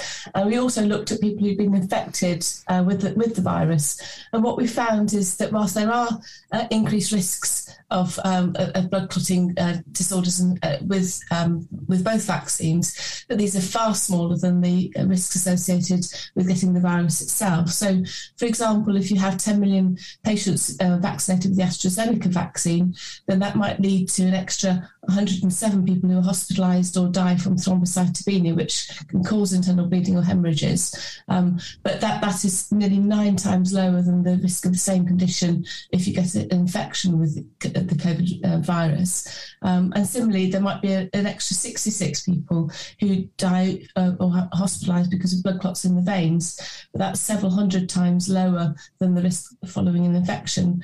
Uh, we also found an increased risk of stroke with the Pfizer vaccine, uh, but th- th- that again was about 12 times lower than the risk of uh, associated with an infection. Um, so these are really reassuring results, and in fact, and um, sort of underscore the sort of safety um, of the vaccine uh, and the benefits of the vaccine compared with you know, the risk of getting an infection. That's uh, seems quite clear to me. That um, one of my the YouTubers I track, Dr. Jo- John Campbell, Mhm. got his uh, he's brought 1.1 million now, 1.1 million subs. Not being choked, then is he? No, but I mean, you know, he's pro mask, Yeah. pro vaccine. He toes the line. He doesn't say things that contradicts the FDA Mm. or the CDC or um, you know public health advice. He's he plays plays it smart in that way. Mm. Um, he did a an, uh, a dedicated video on this study because of how important it is and because it had had so much uh, press attention. Uh, I've just got a quick clip with his uh, interpretation of the findings. The data was taken within 28 days of three possibilities, three exposures. So the first possible exposure here was the first dose of the Oxford vaccine. The second thing that they looked at was people who had the first dose of the uh, the Pfizer messenger RNA vaccine, and the third thing they looked at was the people who'd had uh, positive tests. So they ended up with three groups, which researchers usually like to do, so they can compare and contrast groups. So we had those three groupings, but in very large numbers. Yeah, so nearly 30 million people. In, I mean, it's they said from December. So actually, everyone from I mean, they only started the vaccinations, wasn't it? The 8th of December. So it's millions of people involved. Now, the results. For every 10 million people vaccinated with the AstraZeneca vaccine, an extra 117 will be hospitalised or die with thrombocytopenia. Now, I know not many of these died, but you want to know what the difference is, but it doesn't tell us. Uh, this is just what we know hospitalised or died. My understanding is that uh, there's only been, only been a few deaths, but the data is not released there. So that gives us uh, one chance in 93,459. But the point is, that's nine times lower. The risk there is nine times lower than the risk following an infection. So these people, these people here, in this group, He's highlighting the third cohort, the uh, SARS-2 infected infected people. got way more thrombocytopenia than the people who'd had either vaccine. So, uh, nine times greater risk in the unvaccinated people who were infected. And if you haven't been vaccinated, you can't really sit there saying, well, I probably won't be infected. Because the understanding from the UK experts now is everyone is going to be infected. underlines the point that there's been a very much a change in messaging over the last week that as far as restrictions go they're saying because uh, they're saying the delta is so much more transmissible the vaccines are quite leaky ergo hu- uh, herd immunity is uh, mythological i think one of the epidemiologists says said. It's not going to happen. Everyone's going to come into contact with this virus at some point. So that's why he was underlining that point. Here are your choices. They've gone astrazeneca Pfizer SARS-CoV infection. Uh, this is his takeaway. As a short clip. So, uh, nine times greater risk in the unvaccinated people who were infected. And if you haven't been vaccinated, you can't really sit there saying, well, I probably won't be infected. Play it again. So, uh, nine times greater risk in the unvaccinated people who were infected. And if you haven't been vaccinated, you can't really sit there saying, well, I probably won't be infected. So, what do you think? Takeaways? Um, it's not. I mean, what I'm thinking about is sort of what kind of variables they were they were kind of controlling for, and what the groups were made up of in terms of because it's it's, it's stratified by age, isn't it? In terms of the severity of the symptoms and stuff. So how well was that controlled? I suppose. Do you know what I mean? How mixed were the groups in terms of age? And that would have an impact, would it not? I guess on both. There wasn't any data on the prevalence of those clots in an unvaccinated, uninfected population either. Yeah, there was. Yeah, so let me show you because I have some visual aids. Oh, the uh, the team from Oxford did they did a couple of sort of uh, digestible visual aids. It might be a bit small, but here we have a summary. Sorry if you're listening, you'll have to go to the Odysee to see this. But the summary: uh, increased risks of some adverse thrombotic events leading to hospital admission or death were observed in the 28 days after first doses of vaccines. The risk of most of these events were substantially higher and more, more prolonged after SARS CoV 2 infection. Uh, and then if you go down to the population, it shows it breaks it down into three cohorts here. So 29 million people vaccinated with first doses, 19 million and a half got the Chad, the chimpanzee adenovirus, 9.5 million got the Pfizer, 1.8 got the positive SARS test. And then we have, so here, the baseline, down here is what you said. It's the five year average, so Right, okay. background average of the general population Ah. for your risk of thrombocytopenia. So if your five year average is here at zero, then the for thrombocytopenia, the orange or the mustard colour there is the Pfizer. The AZ is there in blue. So you're 1.1, 1.3 times more likely to get thrombocytopenia. But then the purple over here is your SARS 2 uh, infection. And this is where the headlines came from. They were saying like eight and nine times. So there, for th- venous thromboembolism, you've got Oh, I eight times your risk following uh, SARS t- following SARS infection Yeah. compared to your your uh, jabs here. This one's a bit weird. Got massive error bars. spread.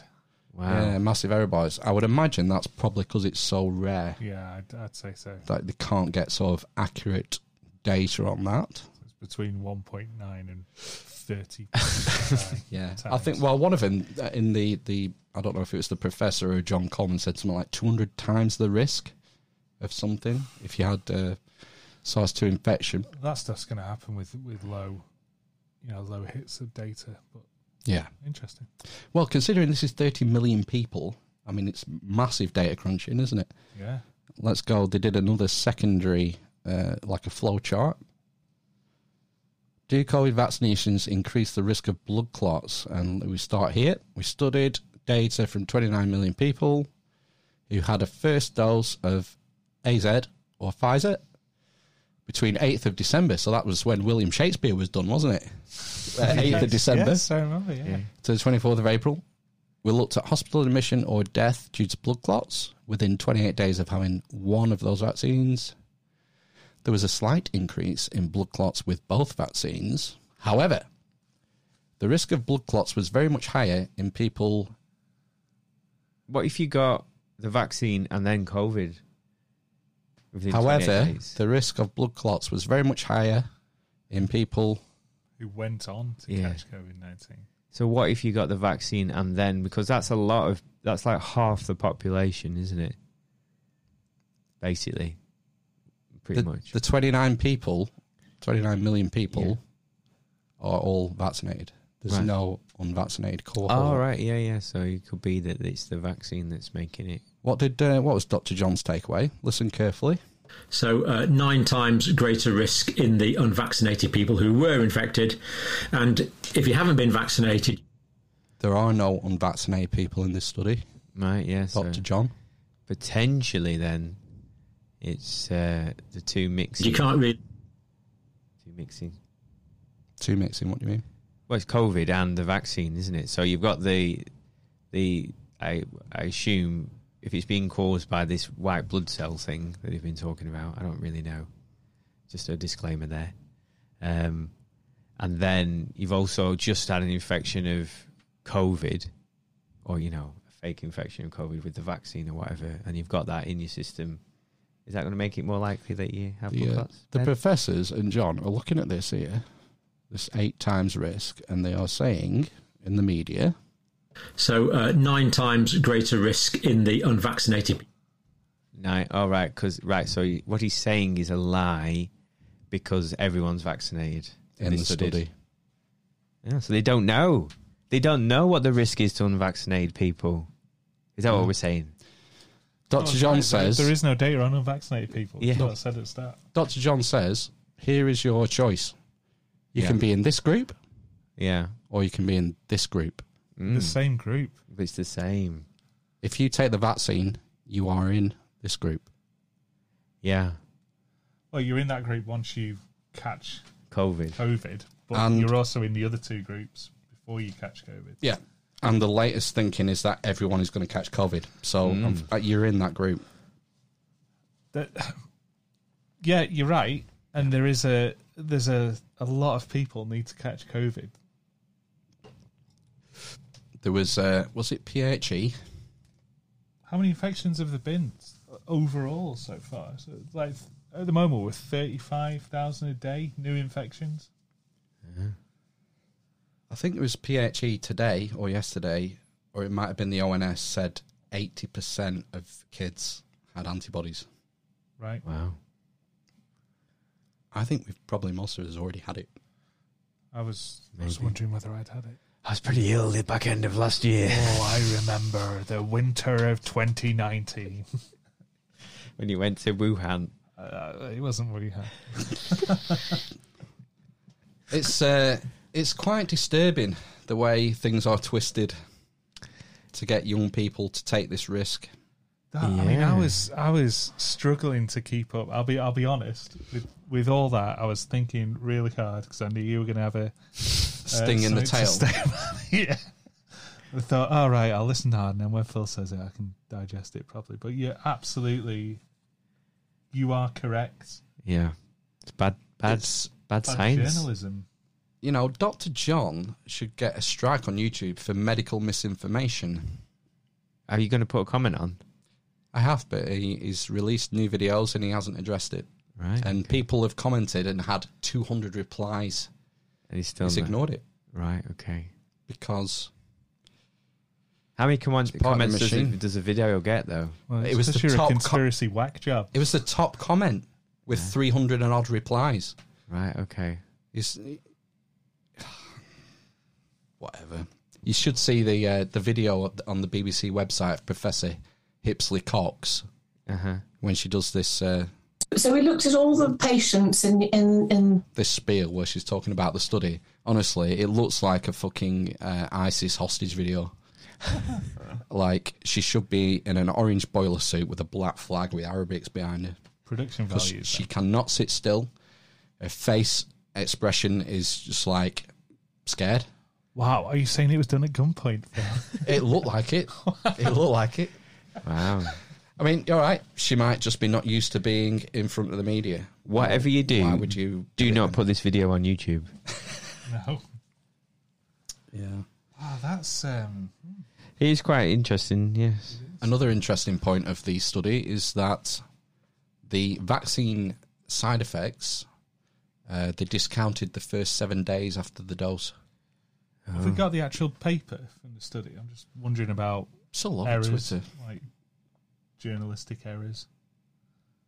I'm I'm only playing devil's advocate, but um, I guess it'd be in the paper once the paper's published, which it is now, right? Yeah, it's published. Yeah, Yeah. Okay. yeah. But it's old news now. It was. It was Yeah. last. It was a week ago. It won't get reported on again. I mean, if it does, it won't be the same. It won't be a big splash, will it? It's done. It's done the point. You know, Yeah, it's correction on convicted. page seven. Exactly. Yeah. It's convinced however many thousand of Mm. sixteen-year-olds to uh, sign up and get it because they were worried about thrombocytopenia, and they thought, well, cracky, if I don't get vaccinated, my risk is eightfold. Mm. Not correct. Um, funnily enough, what they didn't one of they had the list of side effects they studied. They didn't include myocarditis. Yeah, that's the big one, isn't it, for your kids and stuff? Isn't it? Yeah, it is. Um, um, the uh, Zoe team were talking about it on YouTube. You know, Professor Tim Spector. Oh. He had a three-way. Ooh. Tim Spector, a pediatrician, and um, one of his like lead authors, scientists, and data crunchers for the Zoe app. I can't remember her name, but uh, they were talking about myocarditis in one of their videos this week. I've got a clip. This is all about children, and the and the risk of myocarditis increases with decreasing age, which Just is explain why what myocarditis is, Mike. Essentially, the younger you are, the higher the risk is. Uh, so that's inflammation um, of the heart, um, and um, it could, uh, in about half of children reported in America with myocarditis, they required hospital admission. None Do of you them. put a figure around that, Michael? Roughly how many You got to watch the video when Tim Spector's colleague butts in there and says, "Have you got a figure for that, Michael? The number of people who are kids, sorry, the number of children who are hospitalised." Mm. Watch the video. Tim Spector's here like this, mm. and she goes, "Have you got a figure for that, Michael?" And he goes, "It's wild. You won't believe what you're seeing." Right. It's like he's saying, "Don't, don't fucking ask that question, you idiot." Yeah. Yeah. Anyway, carry on. What is the figure? I'd like to know. You know, if we're going to start giving it to twelve-year-olds, I think it's important. Let's ask. Michael. Yeah, let's ask Michael. cases per thousand kids vaccinated? The latest from the CDC uh, is about one in 20,000. Um, we're still waiting for more detail. The risk is mainly with the second dose, which is The Oxford study was first doses only, by the way. and not myocarditis. But Yeah. myocarditis risk is mainly second dose. So 20,000, that's for uh, 12 to 18 year olds overall. Mm. But unfortunately, it's worse in boys.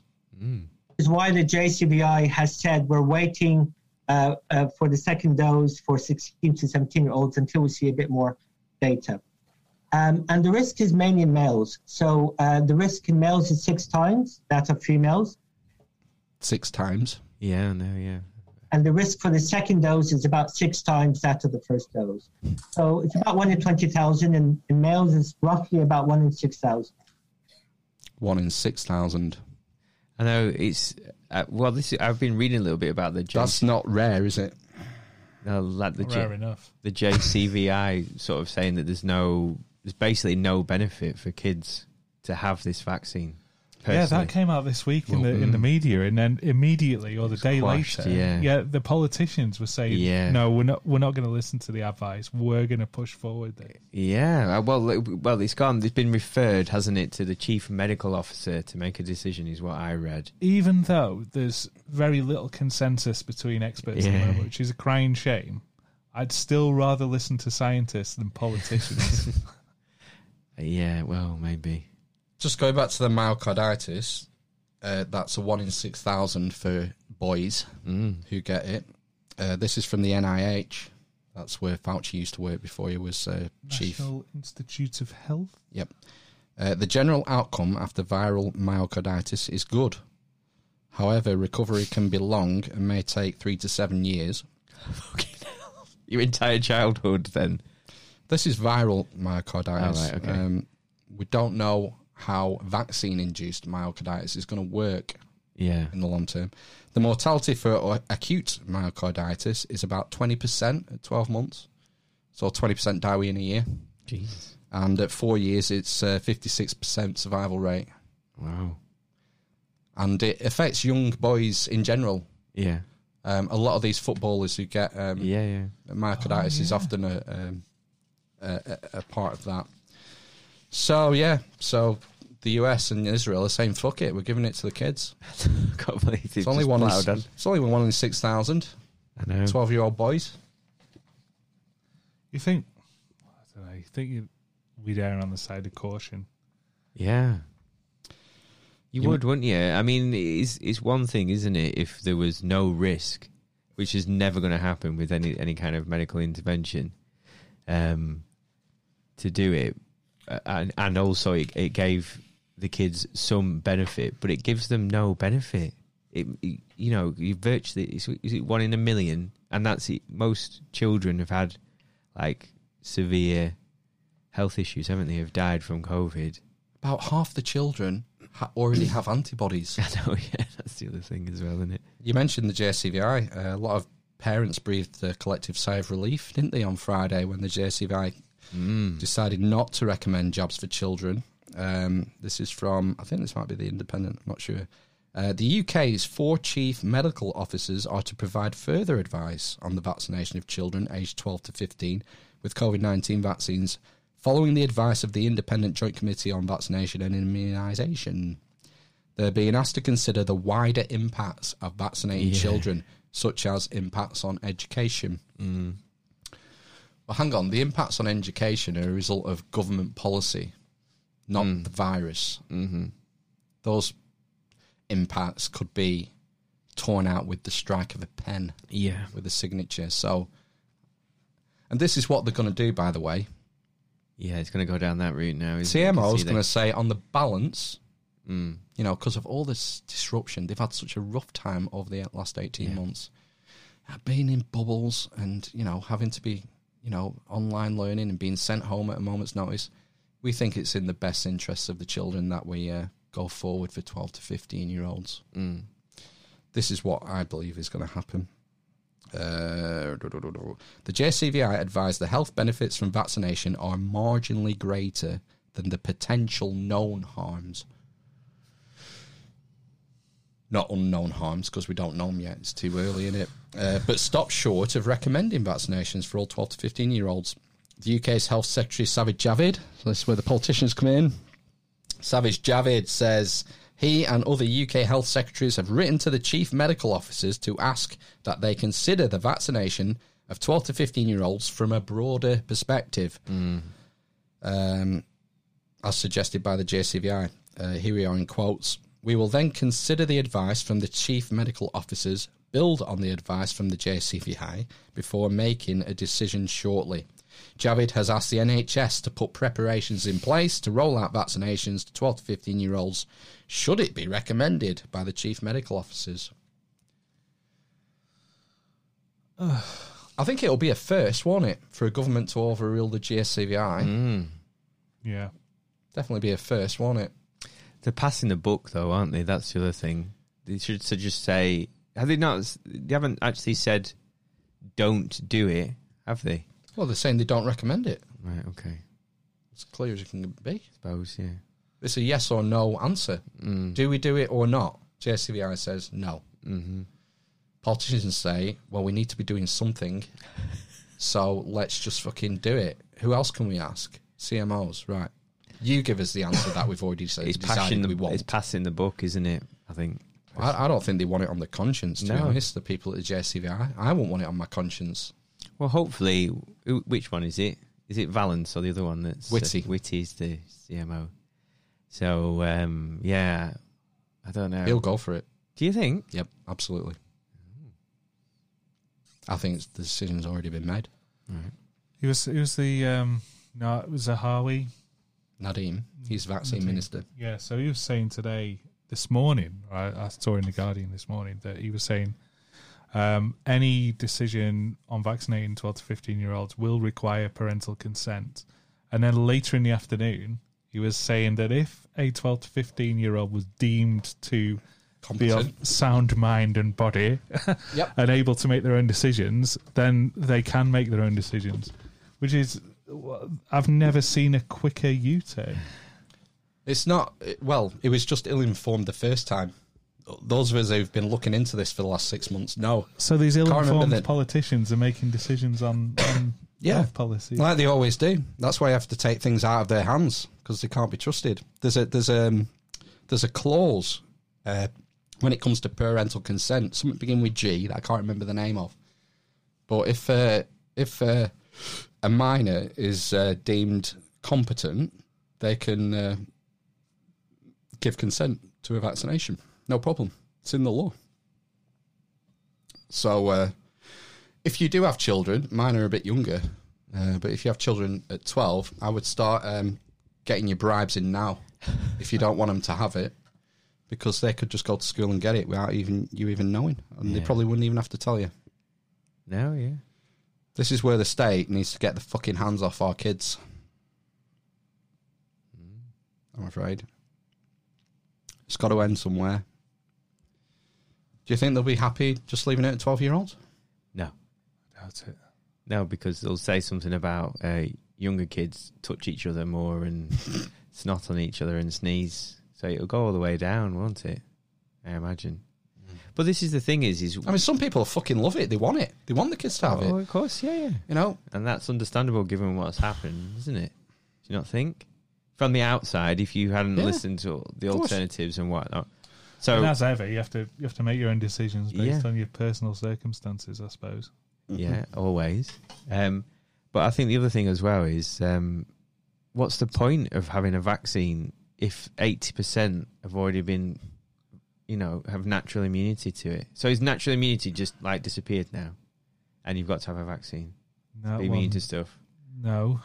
That's what I mean. So, and like those studies from from ages ago about um, SARS and the antibodies reacting to SARS-CoV-2, yeah. Yeah. It's 20 years later. So you know it's still there a bit, isn't it? And uh, these percentages, I still can't get my head around how you can even give a percentage about how, how protected you are from a vaccine.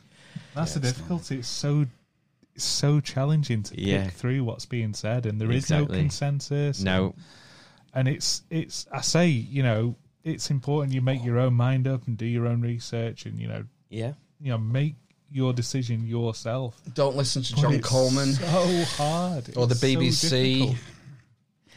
Yeah, I mean the other thing as well Don't is listen to them. it's the, it's the other things, isn't it? That uh, will have an impact. You know, in terms of participating in society. So, like, you know, if a vaccine passport comes in to do family stuff, like go to to a restaurant or go to the cinema or go to a leisure centre.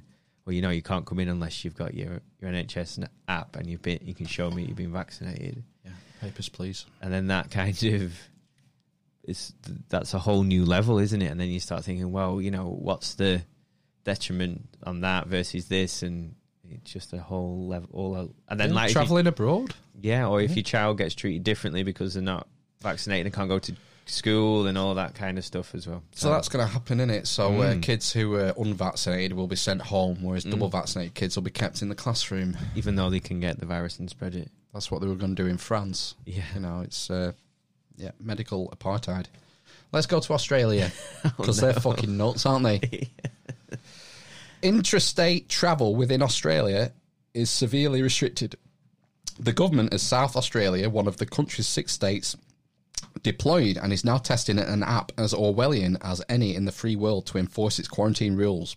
Returning travellers quarantining at home will be forced to download an app that combines facial recognition and geolocation. The state will text them at random times, and thereafter they will have 15 minutes to take a picture of their face, turn on their location, and where they're supposed to be. Should they fail to comply within 15 minutes, ED two oh nine. the local police department will be sent to follow up in person. Jesus Christ. Quotes. We don't tell them how often or when. You know, it's just a random basis. When we'll text them, they have to reply within 15 minutes, Premier Stephen Marshall explained. I think every South Australian should feel pretty proud that we, that we are the national pilots for the home based quarantine app. Now you say they're they're crazy over there at the start of that piece. Um, you know, at, at le- they've taken a Oh, fuck, hardline. fuck, where's my phone? they've taken a hardline stance. but at, but at least they've uh, they've stuck with it. They've chosen something and stuck with it. I'm, I'm not. I would hate to um, to be living under that sort of regime. I don't know what you're getting at. It's not all wishy washy like the UK. Is that what that's you what that's what I'm getting at. Yeah, it's they've they've taken a hardline stance and they've stuck with it. Yeah. It's whether, do you think it's going to stop there? Or will you know, just have something on your wrist? Probably. That's yeah. monitoring what you do every day. Are you behaving yourself? It'd be more Have handy. you been, have you been, have you been to the gym today? You s- you sound a little bit antipodean there. You been to the gym today, mate? Take a fucking selfie, mate. Yeah. 15 minutes, clock's running. Go on. It's fucking batshit crazy, man. it is. It's fucking nuts. Are they? And then it's like this whole thing of the zero COVID thing in New Zealand. Where is that? Where is that going to end? Seriously, where is? Where? How does that end? Is it just with them living as a, you know, like like this forever? hermit- hermit Yeah. country, yeah. With, like- Avatar. it Like- ends with Avatar. It's like, what, isn't that what Japan did for a while? That's why it's like got like a unique culture. It's like a hermit Oh. culture and stuff. Yeah, they're like no immigration. Um, Yeah. They sort of demilitarized. They had no uh, like army or anything. Mm. It was it was um, um not a throwback. Um, it's like a, re- a rejection of the imperialist period that they went through. Well, that- they just sort of well, isolated themselves. I meant, meant even before that, to be honest with you. right, right. In the last hundred years. Well, yeah, but like you know, Yeah. millennia maybe. Yeah, it's just, it's a very unique, uh, interesting culture, Japanese. That's isn't what it? I mean. Yeah. Yeah. The old samurais. We could perhaps go into it more one episode. Yeah, we should get an expert on like samurais. Yeah, we shouldn't should. We should. Right, fuck on, come on, Israel. Fuck on. Get- Let's get the fuck on. Israel, third doses. Israel on Sunday began offering a COVID 19 booster to children as young as 12, and its Prime Minister. That's third shots for children. said a campaign that began a month ago among the older population has slowed a rise in severe illness caused by the Delta variant. Announcing the decision, top Israeli health officials said people are 10 times more protected after a third vaccine dose. Those eligible for the third shot can receive it, providing at least five months have passed since their second jab, a time frame shorter than the eight-month interval in effect in the United States. So far, 2 million people out of a population of 9.3 million have received three doses. Israel and other countries have pressed ahead with booster plans despite opposition from the World Health Organization, which said more of the world should be vaccinated with a first dose before people receive a third. Yeah, so they're uh, they're well into the third dose. Kids, they've uh, they've gone from like fifty over and ramped down. It's funny. Uh, it's funny. Um, you know, uh, Sweden have uh, just put Israel on the red list. you can't travel from Israel to Sweden. Fuck's sake. Doesn't that show how fucking ass backwards this is? Yeah. Um, Uh, what? Sorry, you're going to say something? the virus czar in Israel came out this weekend. He said um, the fourth dose is coming either before the end of this year or early next year. Jesus. The fourth Pfizer jab, and uh, your green pass in Israel will expire um, every six months. So you need to get a jab, a booster every six months for the foreseeable future. Can't wait for the uh, Oxford style studies to come out of Israel. Well, it's just That's where you want to be getting your data from. I think if they're forging ahead with with repeat doses, Have you seen the charts? couple of pubs. Yeah, they've got high, higher case prevalence than anywhere else in the world, and I think their hospitalizations are second only to America. In Israel, the most vaccinated country and the earliest country to vaccinate. But you know, There's nothing to see there, is there? nothing to see there. No. Let's go on to the tragic story of Gaia Young, which I'm guessing you're looking blankly. You don't know who Gaia Young is. You haven't heard about this story. It only broke this weekend. Nope, sorry. She's the eldest daughter of um, Lord Young, who was big in the Blair years. As like a, an advisor. He was 81 when she was born. Player. hey, jeez. Um, right. but to be- Imagine it's just dust at that point. It's the old, uh, it's the old reptile genes. It's part of the establishment. Anyway, just to be serious for one minute, because it's tragic. It's a tragic story, but it's interesting, not for the reasons you might think. Um, her brother, in half brother, is Toby Young. Do you know Toby Young? yes. Oh, Yeah, he's totally. like a. Uh, political commentator, Yeah. Oh, found- no. founder of the Free Speech Union, bald head glasses, yeah, yeah. centre right, gets a lot of flack on He does, yeah. Yeah. Um, a hospital review has been launched after the 25 year old daughter of late Lord Young of Dartington died just hours after complaining of a severe headache. Gaia Young was rushed to use University College London Hospital with acute vomiting on the 20th of July, but was declared brain dead 16 hours later. Her death is currently being treated as unexplained after a first post mortem examination came back inconclusive. But UCLH has now launched a review after the family sought answers as to how her condition could have deteriorated so quickly. The Bristol University history graduate received her second COVID 19 jab in March, but her family believes speculation the tragedy may be linked to the vaccine is highly unlikely given the four month time gap. So I'm not going where you think I am. I'm not saying Mhm. that this is related to the the jab. Mhm. And it is tragic, like from the what her family have been saying. She did loads of charity work. Like the day before she died, she donated nine inches of her hair to a charity that makes wigs for cancer patients. It's like one of those people. yeah, it's a really sad story. I'm not, I'm not insinuating there is no evidence whatsoever that the jab is related to this.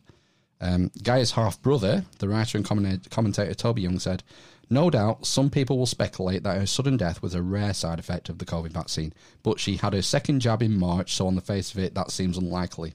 He added, It's an unspeakable tragedy for which there's no apparent explanation. Gaia ate healthily, exercised regularly, didn't take drugs, only drank occasionally and in moderation. The death of a family member is always difficult to bear, but for a healthy 25 year old to be suddenly taken from you is particularly hard. She was a lovely person, kind, funny, clever, creative, loyal, conscientious, endlessly curious. She had the world at her feet. Something is curious. Shall I help you? Go on then. She's healthy, young. Mhm. She had her second COVID jab in March. Okay. Um, it was over 50s in March. Right. She might have If had she- a, uh, a relative with a, a condition. Uh, for her to have a second jab in March, she would have had her first jab in December. Or Just- NHS staff. Just after uh, Bill Shakespeare. Maybe. Three, 12 week gap in the UK. Mm.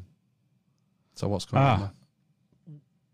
did they change that? They extended it, didn't they? Mm. It initially was an eight week gap, but it's still the timing is. She'd have to have it in January or February for March, wouldn't she? They have groupings, don't they? Yeah, if my- Group one got jab first. Group two, Mm. group three, group four.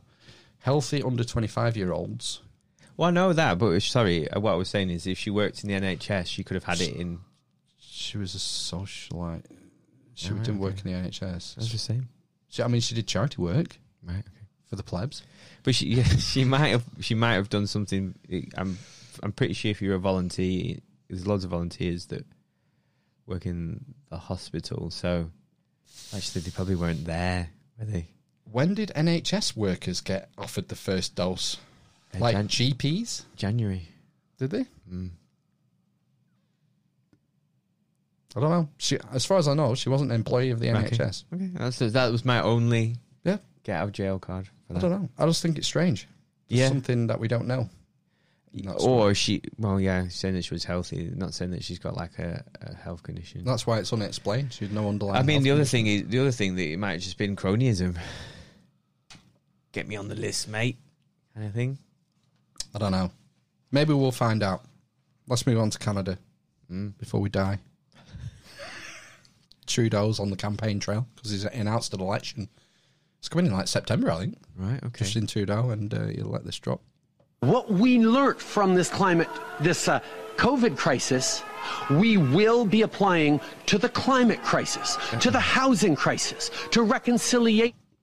What are you showing me? I have mine on f- March 26th, but that was the first one.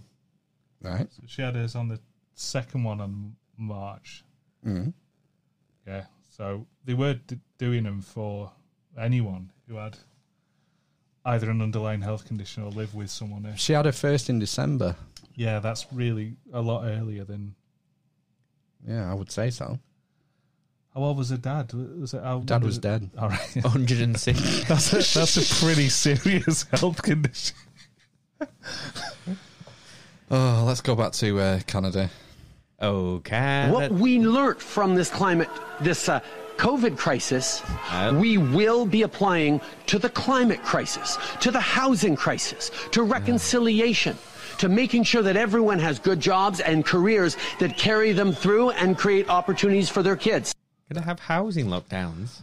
Well, yeah, what- sounds like it. You'll have to um, house a person who doesn't have a house. Yeah. That's coming, isn't it? Forced lodges. Well, you'll own nothing and you'll be happy. Yeah, that's really So much less hassle. Yes. What I'm we literally a communist. I, uh, this is one of my favourite stories of the week. Fucking hell, it's half ten already. UK judge orders right wing extremists to read classical literature or face prison. Ben John, former Leicester student who downloaded white supremacist documents, given suspended jail sentence. A former student who downloaded almost 70,000 white supremacist documents and bomb making instructions has avoided a prison sentence by the skin of his teeth after being told to read classic literature by Dickens, Austen, Shakespeare, and Hardy.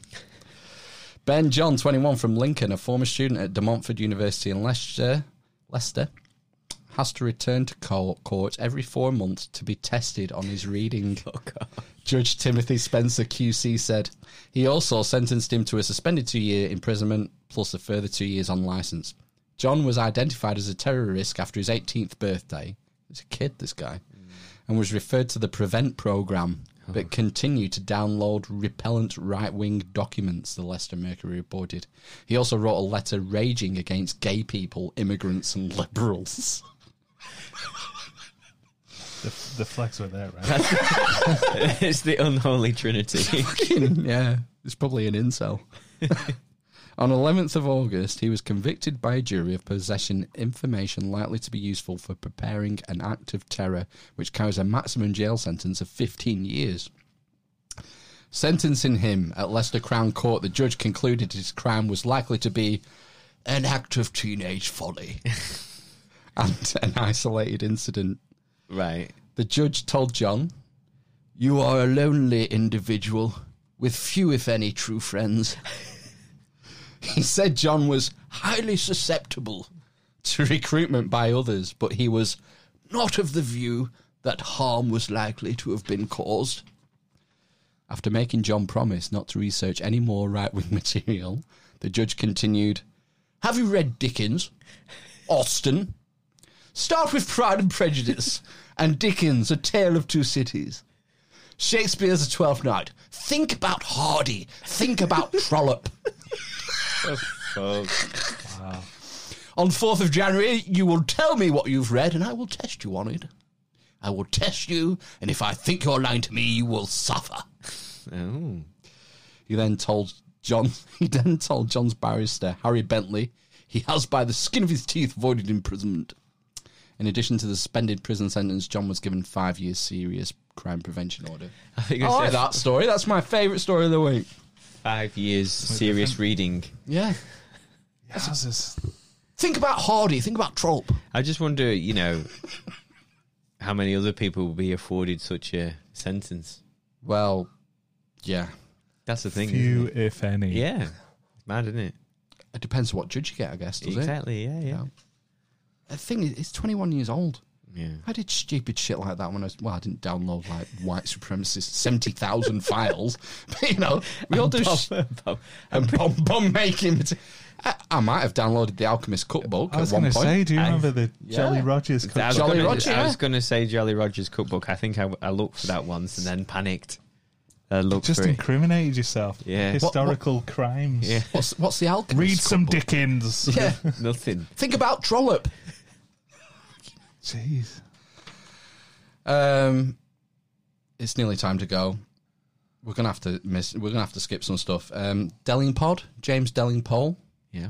the uh, journalist writer, uh, was talking about the impending technocracy on his Delingpod podcast, and I just um, had to take this clip. You know, stop worrying about technocracy because it's already arrived. We've already given all our power, all our data mm. over to it, and we did it because it was convenient and easier.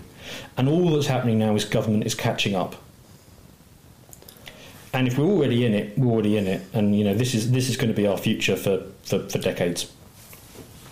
Right, unless we go Amish. Yeah, but that's less convenient. So you end up just going down the route of getting No. people to do everything for you. I'd much rather live Amish than.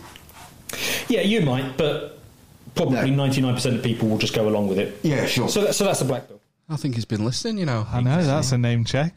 Yeah. I wonder if he'd come on. I need a con- I need a way of getting hold of him.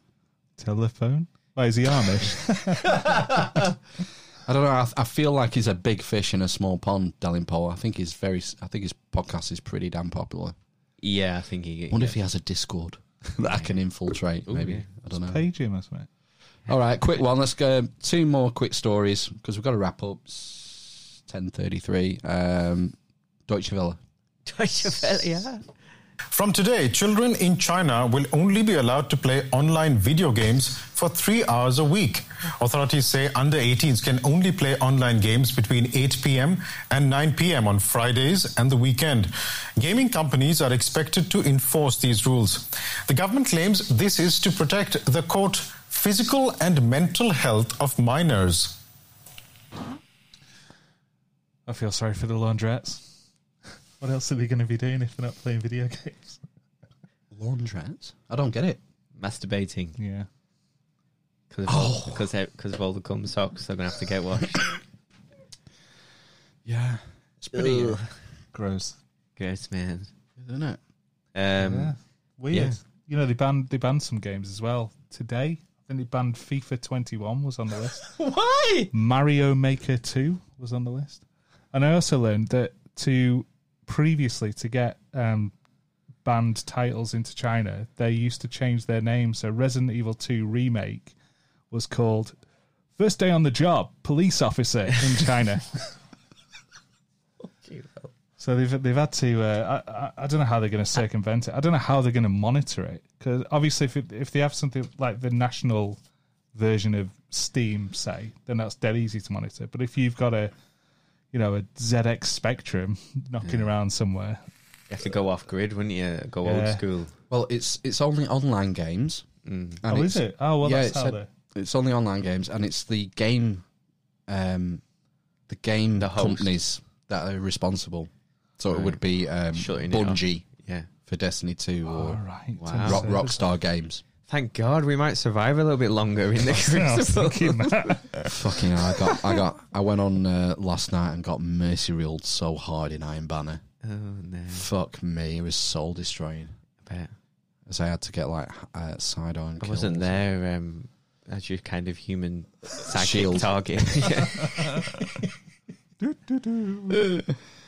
Anyway, The slightly slower one to your right.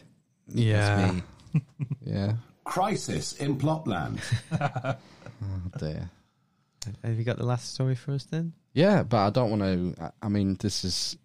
I'm hoping. Well, by by the sounds of it, you two have been disconnected all week, so you won't have heard this story. So, um, I want to sort of ask you if there's anything else you want to say before we go, because I don't think there'll be any coming back from this from this story. Is this the last episode? Anything to uh, anything you want to get off your chest to talk about, or what? I don't know. looking forward. I feel to like I've been talking at you. Uh, I'm, I'm uh, gonna have to cut back on the uh, news stories we cover in the second half because it's not like our podcast was anymore. It's just me talking about the news and you two listening and chipping in and saying what you think about it. We can We've dial lost, it back a uh, bit. That'd be good. I think we should definitely. And number two hundred will be a complete. There won't be any. Uh, A revert. yeah, a yeah, redux. nice. Redux. Yeah. So yeah. First day on the chart. Remake. Yeah, it's getting too much, too much work, and uh, we haven't got the time. I like that. I support a uh, going back to our Amish roots. Yeah. Yeah. I've nothing to say except really looking forward to episode 200. Um, and so should you all, yeah. Yeah, because it's going to be the we haven't even 200th. decided what we're going to do. White hot. So who knows? Winging it. Yeah.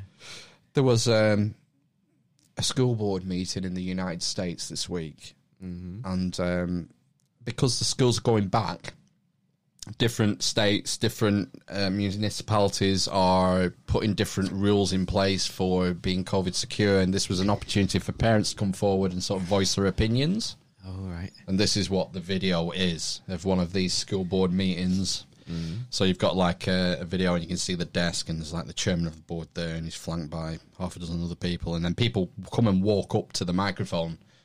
It calls it calls the parent forward, and they come and say the piece. I think it's like limited to three minutes, two minutes, three minutes. They say the piece. They go and they call the next one, whatever. So this clip, you're going to hear like the tail end of the penultimate parent talking about, you know, saying she's like not in favour of mask requirements for fucking four year olds or whatever, and then you'll hear the the uh, the final, the ultimate parent called. ultimate parent. You guys work for us in in in this uh, environment. You answer to us, and I'm asking that you do not pass this policy in Virginia. Thank you so much, this Ms. Thomas. We do appreciate you. Phil McCracken. Phil McCracken. Salk Suk Mahidik. Luke Mahidik. Ophelia McHawk. Ophelia M- McHawk. Eileen Dover.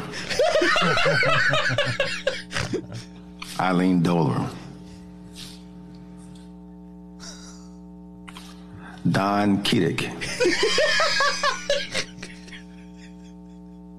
Don Kiddick. Just no, just no, no recognition whatsoever. Wayne Kerr. Brilliant. Wayne Kerr. What can you say? Nothing. Amazing. Phil McCracken. Wayne Kerr was my favorite. Wayne Kerr. Wayne Kerr. Obviously, you know, I've Don Kiddick. I've got them all in the bank now. Eileen Dover. Eileen Yeah. Dover. Yeah. Nice. Well, oh my god. Oh my god, he's wiping his ass. oh my god. Is it Panda though? I'm sorry. Is that Panda? Eileen Dover. Is that Panda? Obviously, yeah. Hmm. I can't have children with a whore. The king of the north. Right, we'll be back next week. Lovely. Yeah. Hmm. Suck my high dick. my Mahidik. Uh, it's been fun. We'll see you for 199 next week. Take care of yourselves and each other, you know. Do it. That's impossible. Oh my god. Who you think you are, eh? Phil McCracken. That's who I am, baby. Phil McCracken. Are you not entertained? Are you not entertained? How dare you? Kiss mein moiste Kant. Eileen Dover.